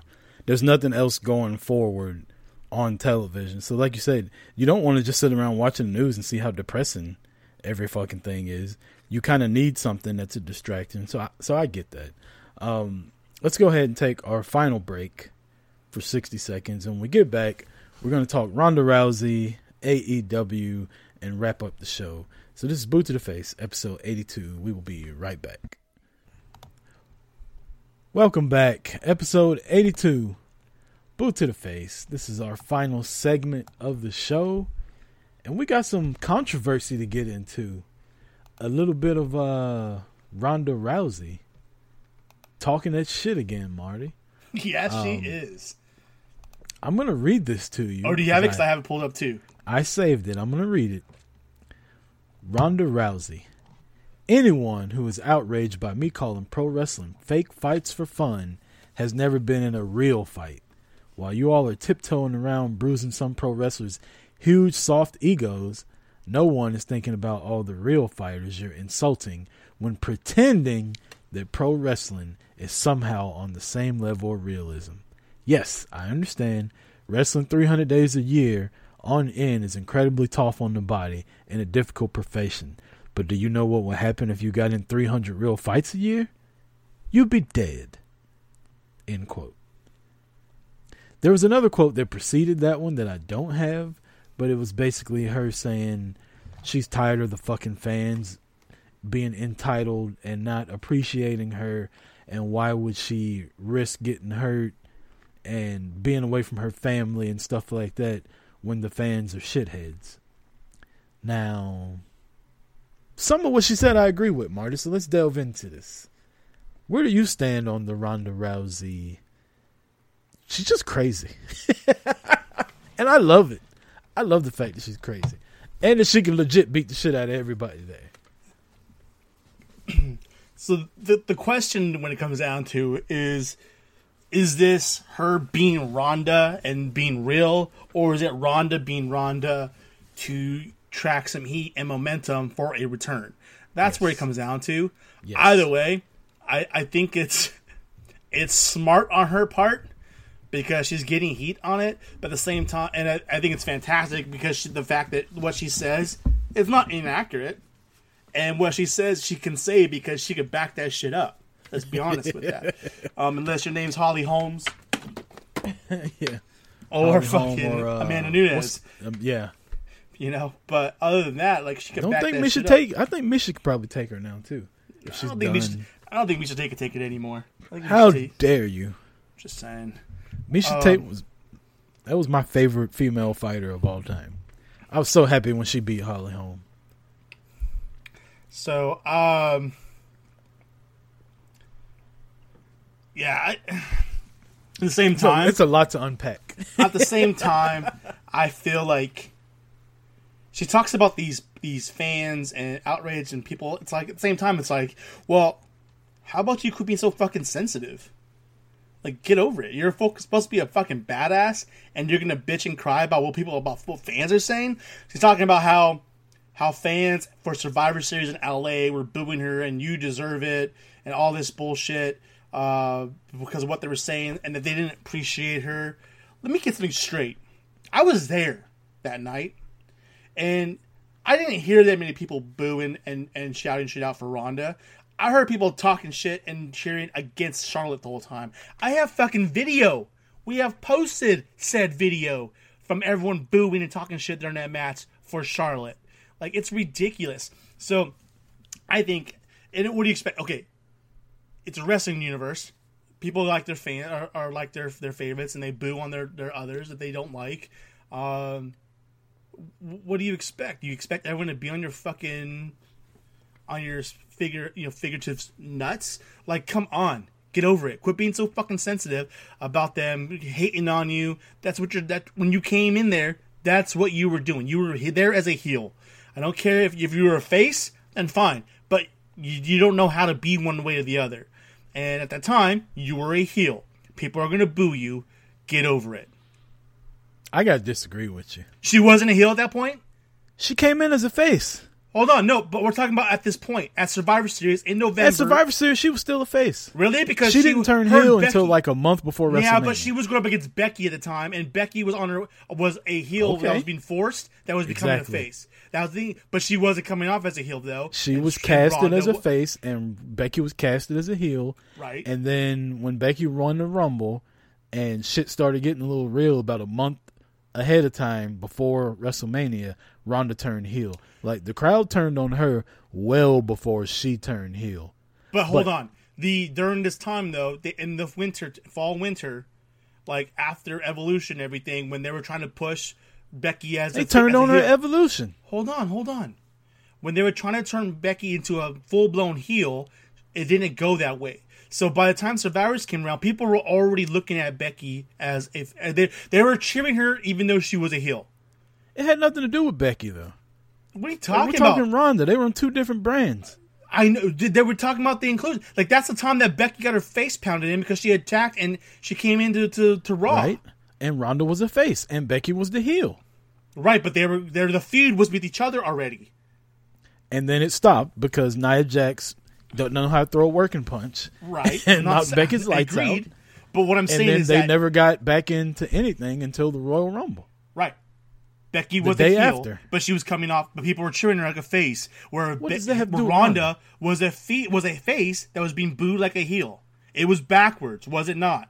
That's all I'm saying. Is that The it was fans backwards. are backwards. Yes, the fans are backwards. Okay, that's what the I'm fans saying. are assholes. That's what I'm saying. So the reason they're booing her is because in their eyes they see her as the true fa- heel because they're they're all cheering for Becky at the time. I but at Survivor. Series in LA, they weren't booing for Ronda. I don't care what she says. They were booing for Charlotte Flair. I have fucking video proving that. well, the thing we saw on the WWE network was people chanting "You deserve it" and cheering for Charlotte whooping her ass with a kendo stick when nobody ever cheers for Charlotte. Well, yeah, that part they were cheering for, but Here's the thing. It has nothing to do with Ronda being soft. It has everything to do with Ronda's 100% right in this point. Now, we'll talk about some other stuff that she's wrong. She's 100% right. She's got money. She's rich. She ain't doing this shit for money. She's doing it because she always loved pro wrestling just like we all did. The only difference is she's a Olympian. She's a world champion cage fighter. She's the biggest name of women's combat sports. So she was given the opportunity to go do something that she always wanted to do. She didn't Brock Lesnar that shit and just show up half the time. She was at house shows. She was at every Monday Night Raw. She she was at every pay per view. she was scheduled to do. Exactly. She was at every pay per view, and She had 50-50 matches with people she had no business having 50-50 matches with. She did everything she could to get bought into in the world of pro wrestling, and people still shit on her. Guess what? If Roman Reigns was rich outside of WWE, he would have told the fans to go fuck themselves a long time ago. But unlike Ronda, he can't afford to do that. There's other wrestlers that would have said some shit to fans that Ronda can afford to say that stuff because she's got income and she's set for life outside of WWE. This There's shit is reason cake why for Brock her. Lesnar acts the way Brock Lesnar acts. Exactly. This shit is cake for her. Like she's already set for the rest of her life. She doesn't live expensive. She lives that farm life like you like. So you know she's growing her own shit, right? You know why she ain't worried about this damn COVID shit? She ain't got to see nobody, her and her husband, for years with the farm that they got. I know that because I watched it on Total Divas. Um, so Ronda's, I don't know. I completely agree with her on this. I think if all wrestlers had the income and wouldn't wasn't worried about getting in trouble and getting fired by Vince, they would say some of the same shit that she's saying. And let's be honest, they kind of do. Like you hear Seth all the time going back and forth with the fans. Like this time last year, y'all were on Seth's balls from beating Brock Lesnar, and halfway through, you turned on him. He did nothing wrong, but do Fucking what he was White. told. Huh? Was it Jay White? It was Jay White, right? For what? That's who he was feeding with. That's when they started turning on him on social No, media. uh, uh, or it was Ospreay. Ospreay, yeah. He did nothing wrong though. He did nothing wrong for people. If he can get into a Twitter beef with an IWGP wrestler, a New Japan wrestler, and people turn on him, that's stupid. That just shows that the fans are stupid. Seth Rollins did nothing wrong to get people to turn against him. Ronda did nothing wrong to have people hate on her from the time she came in. Yeah, she came in, she stole the spotlight, quote unquote. But you know what she did after that? She went to work. Yeah, like, House even when you go there, like I know I shit on her, but I wasn't shitting on her talent. Like I have always like felt that she deserved to be there. I respect. It's like you know I've gone to that route with, Ro- with Brock Lesnar, but from from her WrestleMania match with with with Kurt, Stephanie, and Triple H, um, Fantastic. I, I have never talked negative about her wrestling ability. Yeah, it's not the greatest, but she comes off. Um, what I would, uh, the one thing that I always criticized about was her character, um, and her persona. Not not her like her personal character, but like, are you going to come out happy or are you going to come out and be a badass? Like, pick one, because it because it just messes doesn't mesh well, and you keep going back and forth, and it's just like what the fuck, like. Just give us consistency. That's the only thing I ever talked about about against her, because I think yeah, she. I agree with you one hundred percent on every aspect you mentioned. Um, now here's where I'm going to come on to this. Um, I think I think she absolutely agrees with what she said. I don't think Ronda's one that's going to post something just to say it. But at the same time, I think the timing of it all is absolutely plan and strategy. Oh yeah, she's Uh, coming back. There- She's coming back. There's a reason why she was in Connecticut less than a month ago. We know she's been in Connecticut off and on for the last month and a half. It's and then after you know, a week after WrestleMania, comments are being made. Come on, and we're not. St- and then Shayna Baszler's posting and retweeting and commenting on it. Come on, we're not let me, let me let me let me rehash something we talked about in segment one. We talked about the difference between Becky Lynch and other female wrestlers about the little stuff she does. I don't know if you saw this. Ronda's talking shit about how she's gonna come back and beat Becky Lynch, and Becky at Shayna and says, "Shayna, you better beat me at WrestleMania because you see now that the spotlight's on you, Ronda's coming back to take it away." And Becky's been playing that up the entire beef for her and Shayna. Like, me and you are alike. Like I work my ass off and Charlotte takes all the spotlight. You work your ass off and Ronda takes all the spotlight. So she's just stirring the pot with them. So it's like, which way is this gonna go? Is Ronda and Shayna gonna team up and beat up Becky? Is is there gonna be a little dissension between Shayna and Ronda when she gets? I don't know. It's intriguing as hell though, and I can't wait for all of it to go down if it goes down. She's definitely coming back though. so there's also rumors that we may get this soon. Uh, obviously, probably not. I guess we talked about this last week. We're, we're probably not going to get a Ronda return until there's a live audience. There's no way in hell that Vince is going to blow a return pop without audience for Ronda. There's just no way. Um, you don't have her come in return. She's not Nia Jax. You don't you don't return her at the performance center. I'm sorry. Speaking But- of Nia, go ahead. But then there's also rumors that we, we may not see her, that this might be a long ass drawn out feud, and we may not see her until WrestleMania 37 which is why there's some things that have been pointed out. Survivor Series was a year and a half ago in Los Angeles. There's a reason why people booed her before and after that.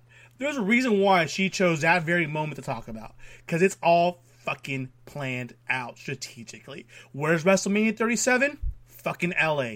Who's what's a better time for her to come back and have a return match? Fucking WrestleMania in Hollywood under the lights. I, it's, it's like it all writes itself. I so I don't think we're we may see her return within the next six months, but I don't think we see a match until WrestleMania 37. So we talked about how the fans turn on people. It's amazing that Becky's gone 18 months without. She's lost some fans. I see a lot more hate towards it than I used to, but the fact that she still get well, we don't know because we haven't had a crowd in like a month and a half. But she was still getting pops when she came out. She was still getting people chanting her name. If they keep the title on her for two years, do you think by that time she will just by by sheer volume of title reign will be a heel, like kind of like CM Punk was? Like oh. eventually they'll have to turn her, or do you think? It's going to So- get so to the point people are going to want somebody with a different ti- somebody But- else with that title. So what kind of Jedi mind trick is Vince gonna have to do to get you to want Ronda Rousey to beat Becky? Like, is Becky just gonna run through everybody and talk so much shit? People are gonna be begging Ronda to come back and whoop her ass. That's exactly what's going to happen. It's going to be fucking fantastic watching that ride too. Because I want, I have no problem seeing Becky Lynch with that title as a full blown heel. If they, let's put it this way, if they could make Becky go the route they should have made Roman go, mm. oh, Say that that. shit would be fantastic TV. I got a little theory about Roman also we need to talk about before we before we. It'd be done. awesome is if uh, Seth goes on goes down this losing streak, and she fucking just shits on his ass all over the place. No, then she'd be a babyface big time then because nobody likes Seth. Remember? Nah, because I, I think eventually Seth's gonna end up back on the face train. I hope not. He's so good is what, what he's doing now. Oh, absolutely. Um, the second part to Ronda's stuff was comparing it to real fights and blah blah blah, which I think she goes that route too much, but I also think that makes it a little bit more real too. Like she's like, "Hey, I'm doing this, but y'all aren't as tough as the people that I'm normally getting with." And Nia Jax came out and said that I'm paraphrasing. Basically, she can't wait to get in the ring with Ronda, and regardless if WWE tells her to make Ronda look good, she's gonna do whatever she can to knock her ass out, and she will risk her job.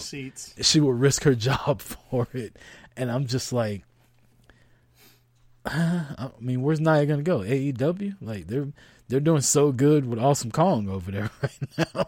like she might want to calm her ass down. Quit, as Ronda said, and to quote the great uh, Grand Wizard Hulk Hogan, "Quit working yourself into a shoot or whatever the hell it's called." Um, I don't know. Nia might need to calm down though, and. Let's be real. If they get into a real fight, if Nia doesn't land like one knockout punch, I think Ronda will whoop her ass. Ronda's gonna put her ass on a fucking stretcher don't know, quickly. if Nia hits one of them haymakers on her, Ronda's lights are going out. Her chin ain't that strong. We've seen Ron, that already. Ron, I think Ronda was gonna is gonna be way too fast for Nia. But All it I takes mean- is one. Here's the thing: if if she doesn't know it's coming, well, now she knows it's coming. But if there's in a regular match, all of a sudden she catches that receipt. Ronda's not expecting. She may expect it, like, okay, I gotta keep on my head on a fucking swivel for this shit. She doesn't know what's gonna happen. You know what I mean? And she could be doing a spot, and all of a sudden, boom, just knocks her ass out cold, and all of a sudden it's all lights out. There's people out there that are complaining like, if Ronda comes back, like who even wants her back? What does she even do? Listen to the excitement that took place on this podcast, just talking about what will come back. Listen to if you go to social media all weekend. That's all everybody was talking about. You might not like her. You might think, oh, she's getting shoved down her throat. She doesn't deserve where she is.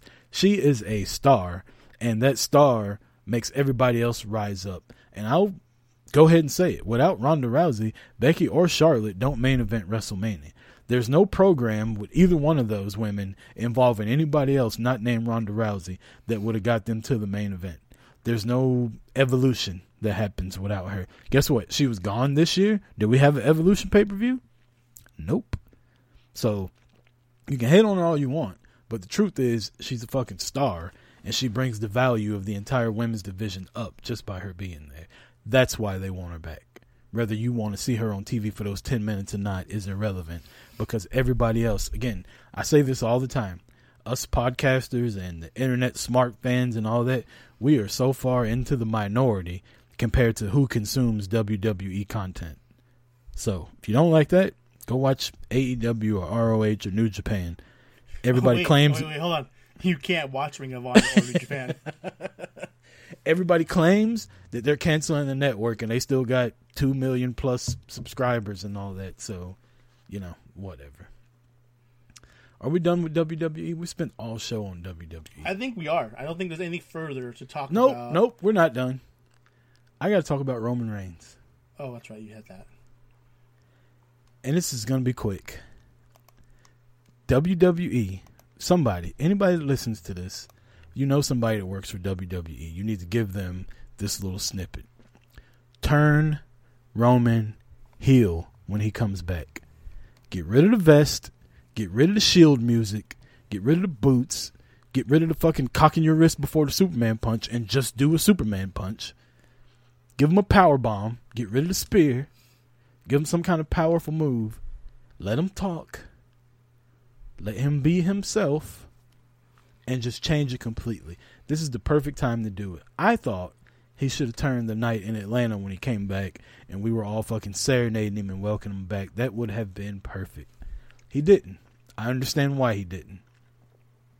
This time off he's taken, who knows when it's going to be over. Reports say that he's not coming back until the whole COVID thing is over with. That could be a year from now. Perfect timing for him to have a change of character, change in wardrobe, change in everything, something fresh. Just just do it. Fuck, put him in a hoodie and a fucking sweatpants and let him come out just like the Usos, dude. I mean, that's not a big change. It's the same thing as them, but he could fucking it'll it'll be different and better than what he's doing now. I love Roman Reigns, but yeah, absolutely, it's it's time to change him heel. Here's the thing: we talked about for people have talked about for years that they they should have changed turned Cena heel so many times, but for what he, what Cena does in merch, in goodwill, and everything he does, it's just not good for business for Cena to go heel. Even though it would have been fantastic on screen, Roman, as great as he is, as big as he draws, he doesn't pull in the same kind of like same kind of uh, eyes that Cena pulls in. Let's be, let's be real there. Like outside of the WWE, Philip, what's it, Philip, whatever it is, um, he's not pulling the same kind of thing. So him turning heel isn't gonna hurt anything like Cena turning heel would have been. Him turning heel can be no different than The Rock turning heel or Austin turning heel. It's it's on that level where it makes his character a million times better. And that concludes our WWE talk. We will spend the last portion of the show talking the only other wrestling company that's going AEW. Marty, we have a new championship, a second tier championship coming out for AEW. The TNT is the TNT it's the TNT Yep. championship. Basically a television title, I think. There's a tournament going on. Cody just defeated Shawn Spears this past week in the first round. Um, this is looking like Cody versus Lance. Lance Archer. Hopefully, they give us some kind of swerve. How do you feel about the tournament, and how do you feel about the people that are in the tournament? Just before, if we get a swerve on here, do you know how bad that's going to be? Like, if we get a swerve, it has to be on the Cody side, because so like here's the, I, I don't know if you know all the, the all the entrants. So bracket side one, we have Cody versus Shawn Spears. Cody came out the win um, this week. Then we have Sammy Guevara and Darby Allin. We have Dustin Rhodes, Kip Sabian on the other side, and Colt Cabana and Lance Archer. So if we get a swerve on that side, then it's either going to be Dustin, Kip, or Colt Cabana. I'm sorry, this is none of those guys fucking do it for me. Whereas on the other side, here's where I think we get the swerve. I think we get the swerve on the Sammy Guevara and Darby Allin outcome. I think whoever wins that one, this would be the perfect time, and we know Cody's been doing it to put one of them over. And I can see them going to heel and putting Sammy Guevara over. Um, but I wouldn't be I wouldn't mind them putting Darby Allin over and letting Darby Allin go on and beat Lance Archer. Um, but but obviously from from point A, looking at it, it's definitely set it up everything with Cody versus Lance in the finals, um, especially everything going on with Jake Roberts, um, which fuck. AEW needs to get a. You talk about everyone talks some bitches about the WWE falling back on these old guys. W uh, AEW loves having the old guys there, and it's like, come on, man, don't do it. Just stay away from it. But does anyone bitch and complain about it? No, they don't. Because why? It's AEW. Um. Anyways, I You sound like me. You sound like the fans are making you resent like some of the shit AEW's doing. I love AEW. Um, I do I too. like. I like. I like it. them a lot, but the fans are just so annoying with how This fickle no- and hypocritical they are. Yeah, but so are WWE fans. AEW fans are just louder. Uh, it's I like think- everything. you know It's- what? It's, like everything. The ones. That's the- a good the- way to the- put it.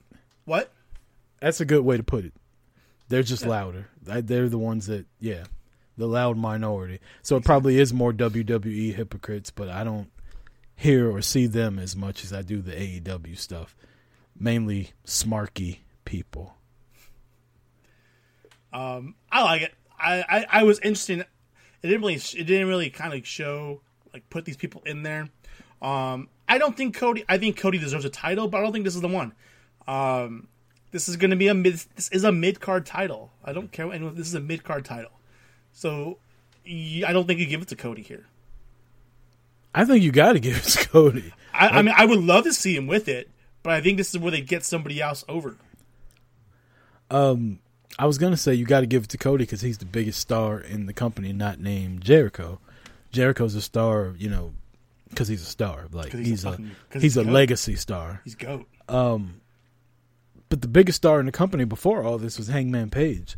Where the fuck is Hangman Page? He's staying at home drinking his whiskey. What are you talking about? Like, I just thought about this the other day. Like, I haven't seen him on TV throughout this whole thing. Yeah, it's been like two weeks since he's been on TV. He so he was on TV. The last time he was on TV was when the the the week before. Yeah, because Blood and Guts was supposed to happen two weeks ago. He was on TV before that, the week before, because that's when the Matt Hardy showed up, and they were gonna do the Blood and was yeah, because Blood and Guts was supposed to be two weeks ago, and they ended up canceling that. So they ended up not filming it because he he should have been on the card that night, but they ended up canceling the whole event. And then the week after they you know they, half of them weren't on them the week after like last week. I don't remember or this week. I don't the young bucks weren't there. Cody was cody wasn't there either. Cody had a had a, had a taped promo. Uh, oh no no never mind. I'm sorry. He had a match. My bad. I'm all backwards. Um the the last week that we saw hangman page was the week that everything went down and the lockout occurred I just had a okay. Where AEW is killing WWE is how they're handling the tapings and stuff like that. You know, not only the wrestlers outside like cheering it on, Jericho and Cody on commentary is Cody was trying to be buttoned up and like professional commentator. Jericho was Chris Jericho, and it was fucking hilarious. It was Like, it was amazing. It was awesome. It was like you said, it was Jericho being Jericho. It wasn't Jericho being Le Champion. It was Jericho being Chris Jericho. Yeah, he had his comments and he you know poked fun and made his negative comments or and heel comments like he normally does, but it, his commentary came off no different than that of any interview he has or his podcast. It was Jericho just talking wrestling, and that was it and then he'd have his moments where he'd throw in the Chris Jericho character in it as well, which is why it was so fantastic on the mic. Yeah, he he he said so much stuff that just made me laugh out loud. There was one point where uh, Danny Jordan, who's a wrestler here in Georgia, um, she was out there, and Tony Schiavone goes, "There's Danny Jordan getting involved." Jericho goes, "Who's Danny Jordan? He ought to mind his business." Knowing da- Jericho knowing damn well that it was a woman because I have pictures of him and her like on the same team when they invaded Southern Honor here. Just little stuff like that had me cracking up. Like he was funny the whole night. He would talk shit about Cody while he was wrestling, and then put Cody over as like one of the most dangerous wrestlers out there, like one of the best. So he was really good at selling the people to you, but also shitting on them at the same time without like burying them. And I think that's a lost art to make somebody feel bigger than what they are, but at the same time to let me know I don't like that motherfucker. Like, I fucking love Jericho. yeah, like he's good as hell, but I don't like him. Like he's a piece of shit. And so Jericho on commentary, if he's not going to wrestle, and since he's local there in in Orlando or in Florida, I think they should put him on commentary with Schiavone. And let me tell you, I mean, Jim there's a Ross- reason why that JR and Excalibur aren't there. They can't get there. right? So But no reason they- not to have them, especially when with Jericho they being do come talent. back, and I know people are, are gonna shit on me because he's Jr. Jr's time has passed. When when he comes back and he gets on the mic, commentary is gonna go down compared to what Jericho's doing right now to Jr. Mainly because Jr. don't know anybody fucking name, and Or he's just like moves. a yeah, and J- Jr. is just like He's that and- senile old uncle. he's just old saying and miserable now. Like I, I love Jr. through the Attitude Era and through most of his New Japan run, and listened to his podcast for a while before he just turned into like this old angry motherfucker, and it's just it doesn't work for me, and that's pretty much just how he is on commentary now. Um, I don't mind Excalibur because you know he knows everybody's moves and knows everybody's names, so he's the guy that helps me, the viewer, where a lot of these people where I'm not in tune with who they are, he introduces you to them. He gives you info. He gives you background on them, which JR doesn't have. I know a lot of people don't like Excalibur. If you don't put him on TV where the commentator's wearing a fucking mask, then I don't mind it too much. Like I like Excalibur. I love Schiavone. Tony's really good. Um, he's Yes. still the same Tony Schiavone he was in WCW, just a little older and a little bit more mature. And speaking of Schiavone, Britt Baker in the middle of her match is like giving Tony Schiavone shout outs on She camera. does it every fucking match. My Every- every God. time. And that match was really like I'm not the biggest Britt Baker fan. That was her best match to date. That was- ever. for a I time think of a- I thought um Statlander versus Shanna, the match that I saw here in Atlanta, was the best women's match. This one went beyond that one. Was it because she broke her nose and was bleeding? Maybe. Us wrestling fans were sick and we fucking love blood for whatever reason. But that match was really good. The best women's Shida match. was Shida was good too though. Like she she's a really good. run. Yeah. She's She's a, like there's a reason why she's undefeated right now, and there's a why she's number one. she's taking advantage of all this and she's taking advantage of being one of the local people there that are there every week and she's putting on solid match week after week after week and she's just growing on everybody. And i imagine when crowds start showing back up again if they can hold off and have her beat nyla rose in front of a crowd first night first night the crowd's back hikaru shida versus nyla rose and have shida beat her? Phew. roof blowing off. so. Um, yeah, no, and, and you know? We talk about the commentary. Like J- Jericho is fantastic. I've always loved Jericho. Um, but when we look at the AEW commentating team, we've we've come to see like the best commentating team they have is when they have um, Tony and they have Excalibur and they have Taz. Like that's their best three. You know, when they put JR in, it, it does. It weighs it down. It's no different than WWE and them having Jerry on there and just drags it fucking down. JR, our King, is way past his prime. Like, there's no reason why the King should be on commentary. And both of him and JR are talking this week about how they can't wait to be on TV and they'll be making their return soon. It's like, don't, don't, just don't. How about the both of you guys go and start up a commentating school somewhere in the Midwest or South, somewhere between do it in fucking Kentucky. That's like in between like Nashville, kinda, and, and Oklahoma. You kind of a little tip right there, a little bit. Um, I don't know. It's just it's like both of them have been around for so long that they they're there because the name and out out of sign of respect. Like you've done so well for so long, we're gonna give you this pass, and it's like okay, that's cool, but it doesn't need to. There's so much better talent that needs to be on there. We talk about wrestlers who need to step away and let the newer talent have their their time. It's no different when it comes to commentating. Hmm. completely completely agree Here's the funny thing: people are bitch will talk shit about Vince McMahon, and now it's time for him to step aside and let Triple H take over.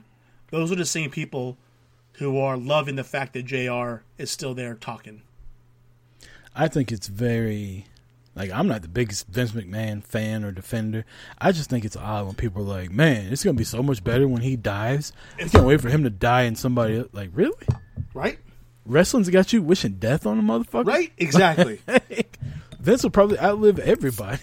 Like, Hell yeah, he's like he's looking back at the, you know the whole you know I got balls the size Disney of grapefruits. Walt Disney having his head frozen so he could be brought back to life when it finally comes out. It's like Vince McMahon's already solved all that shit. He knows what's happening. He knows he, he's like be the one motherfucker that comes out on top of this pandemic, sitting there all happy that he's still standing.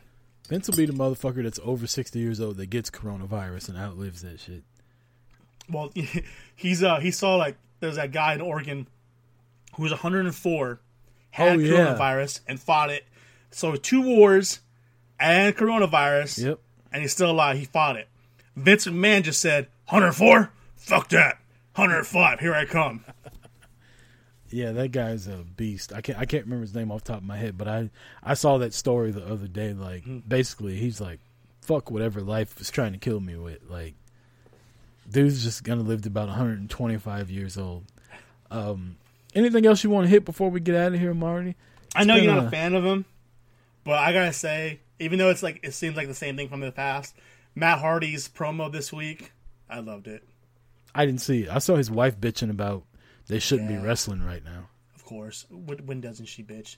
Um, no, I mean he was like he went, he was ripping through Jericho, he was ripping through the inner circle, um, talking shit about JKR, talking shit about Sammy Guevara, and the bit about Sammy Guevara was just fucking. I know that held a special place in your heart. It did. It was fucking fantastic. I don't know how I missed it. Um, oh, I know how we didn't even talk about it. Io Shirai wins the ladder match, and she's facing Charlotte now. Oh, so here's the thing. Does does Io take the title from Charlotte, and does Charlotte's first title promo consist of being a 12 time champion? Yes and no. Um, I don't think NXT is counting as a main roster title. I do think, just like all of her title reigns, Charlotte is the quintessential transitional champion. I think Io's going to beat her. I think I- so. I don't think you can have Io not win the title again. Um, again, like we talked about with Shida and Nyla Rose, this has to be saved till the crowd is there. So Charlotte could be the champion for a month.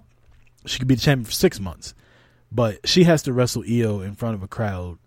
And let's be real, when Charlotte's in there with, like we talked about earlier, when Charlotte's in there with the upper echelon, her skills shine through. When she's in That there with really shitty wrestlers, um, then her clumsiness shines through. That match will be really good. I don't know how short Io is compared to Charlotte, so it'll kind of be like Alexa Bliss versus Charlotte was. Only Io is 20 times better the wrestler than Alexa Bliss is. Also, Gargano beats Ciampa with help from his wife, Candice LeRae. The main thing I took out of this match was as they were leaving, Killer Kross and Scarlett Bordeaux were sitting in a car across the parking lot as they were making their escape.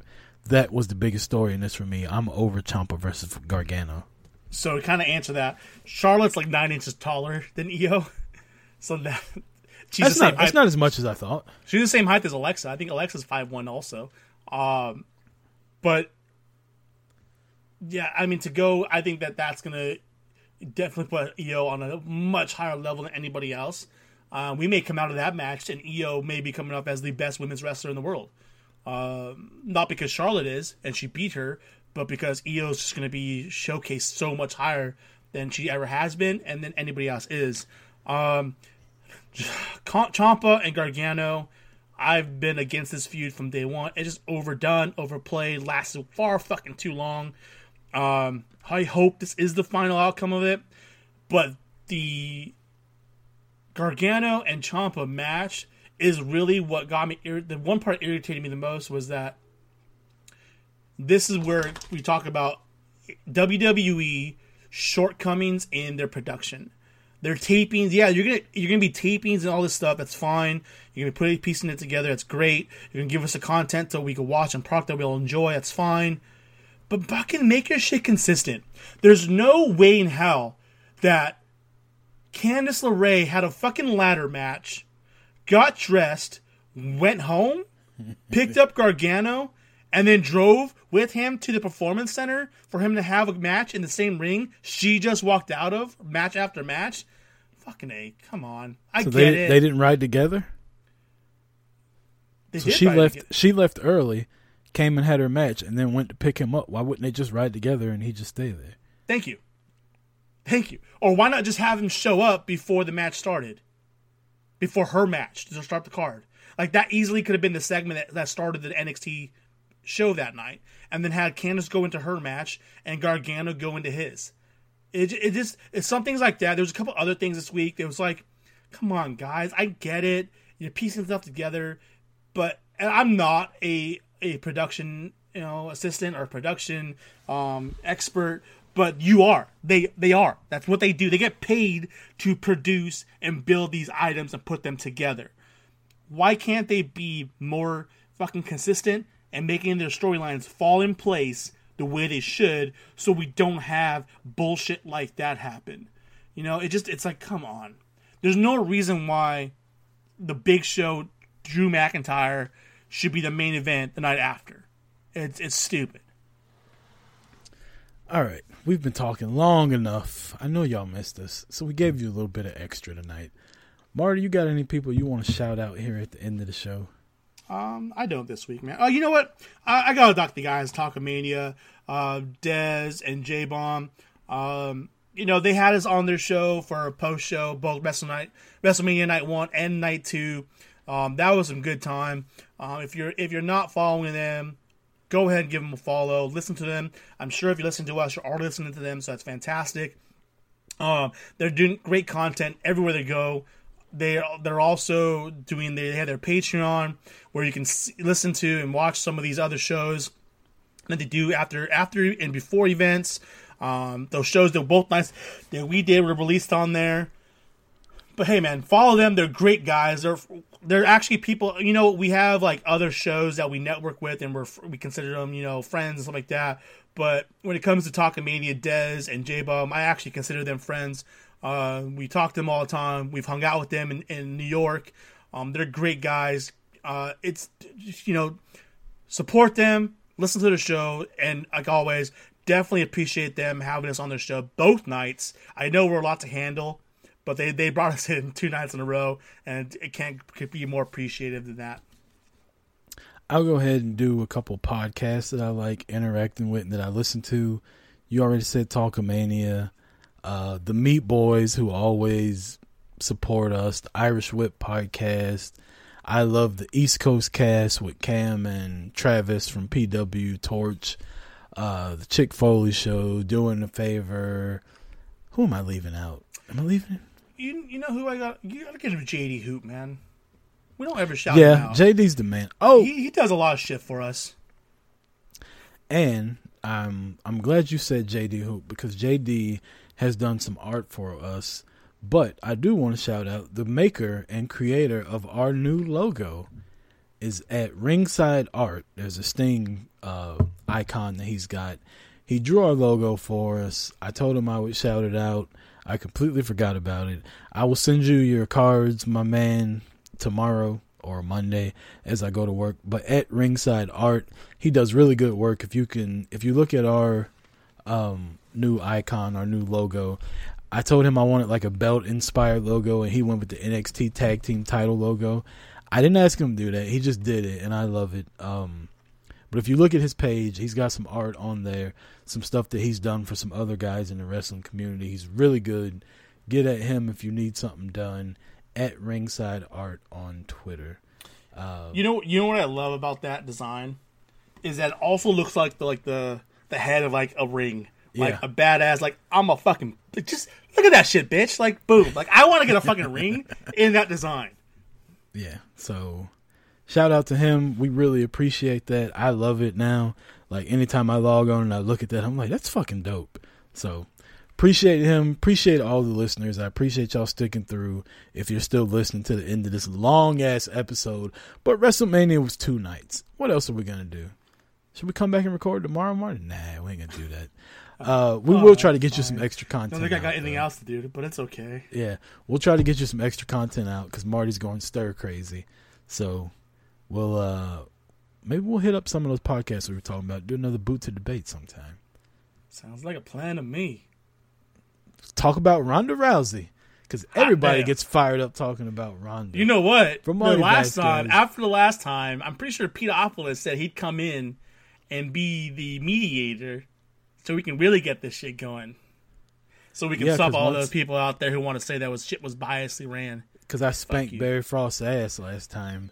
All of a sudden, they want to try to say that Marty was impartial. Marty Even though I got my ass beat the week before, the time before that. Just saying. We can get Pete to be. Pete's another one that I called on Friday to try to get on that Zoom program. Didn't answer the phone either. So I got heat with that motherfucker now, too. But for Marty Vasquez, I'm Chris Rucker. This has been episode 82 of Boot to the Face, Santana Garrett's favorite podcast. See you next week. Peace. Later.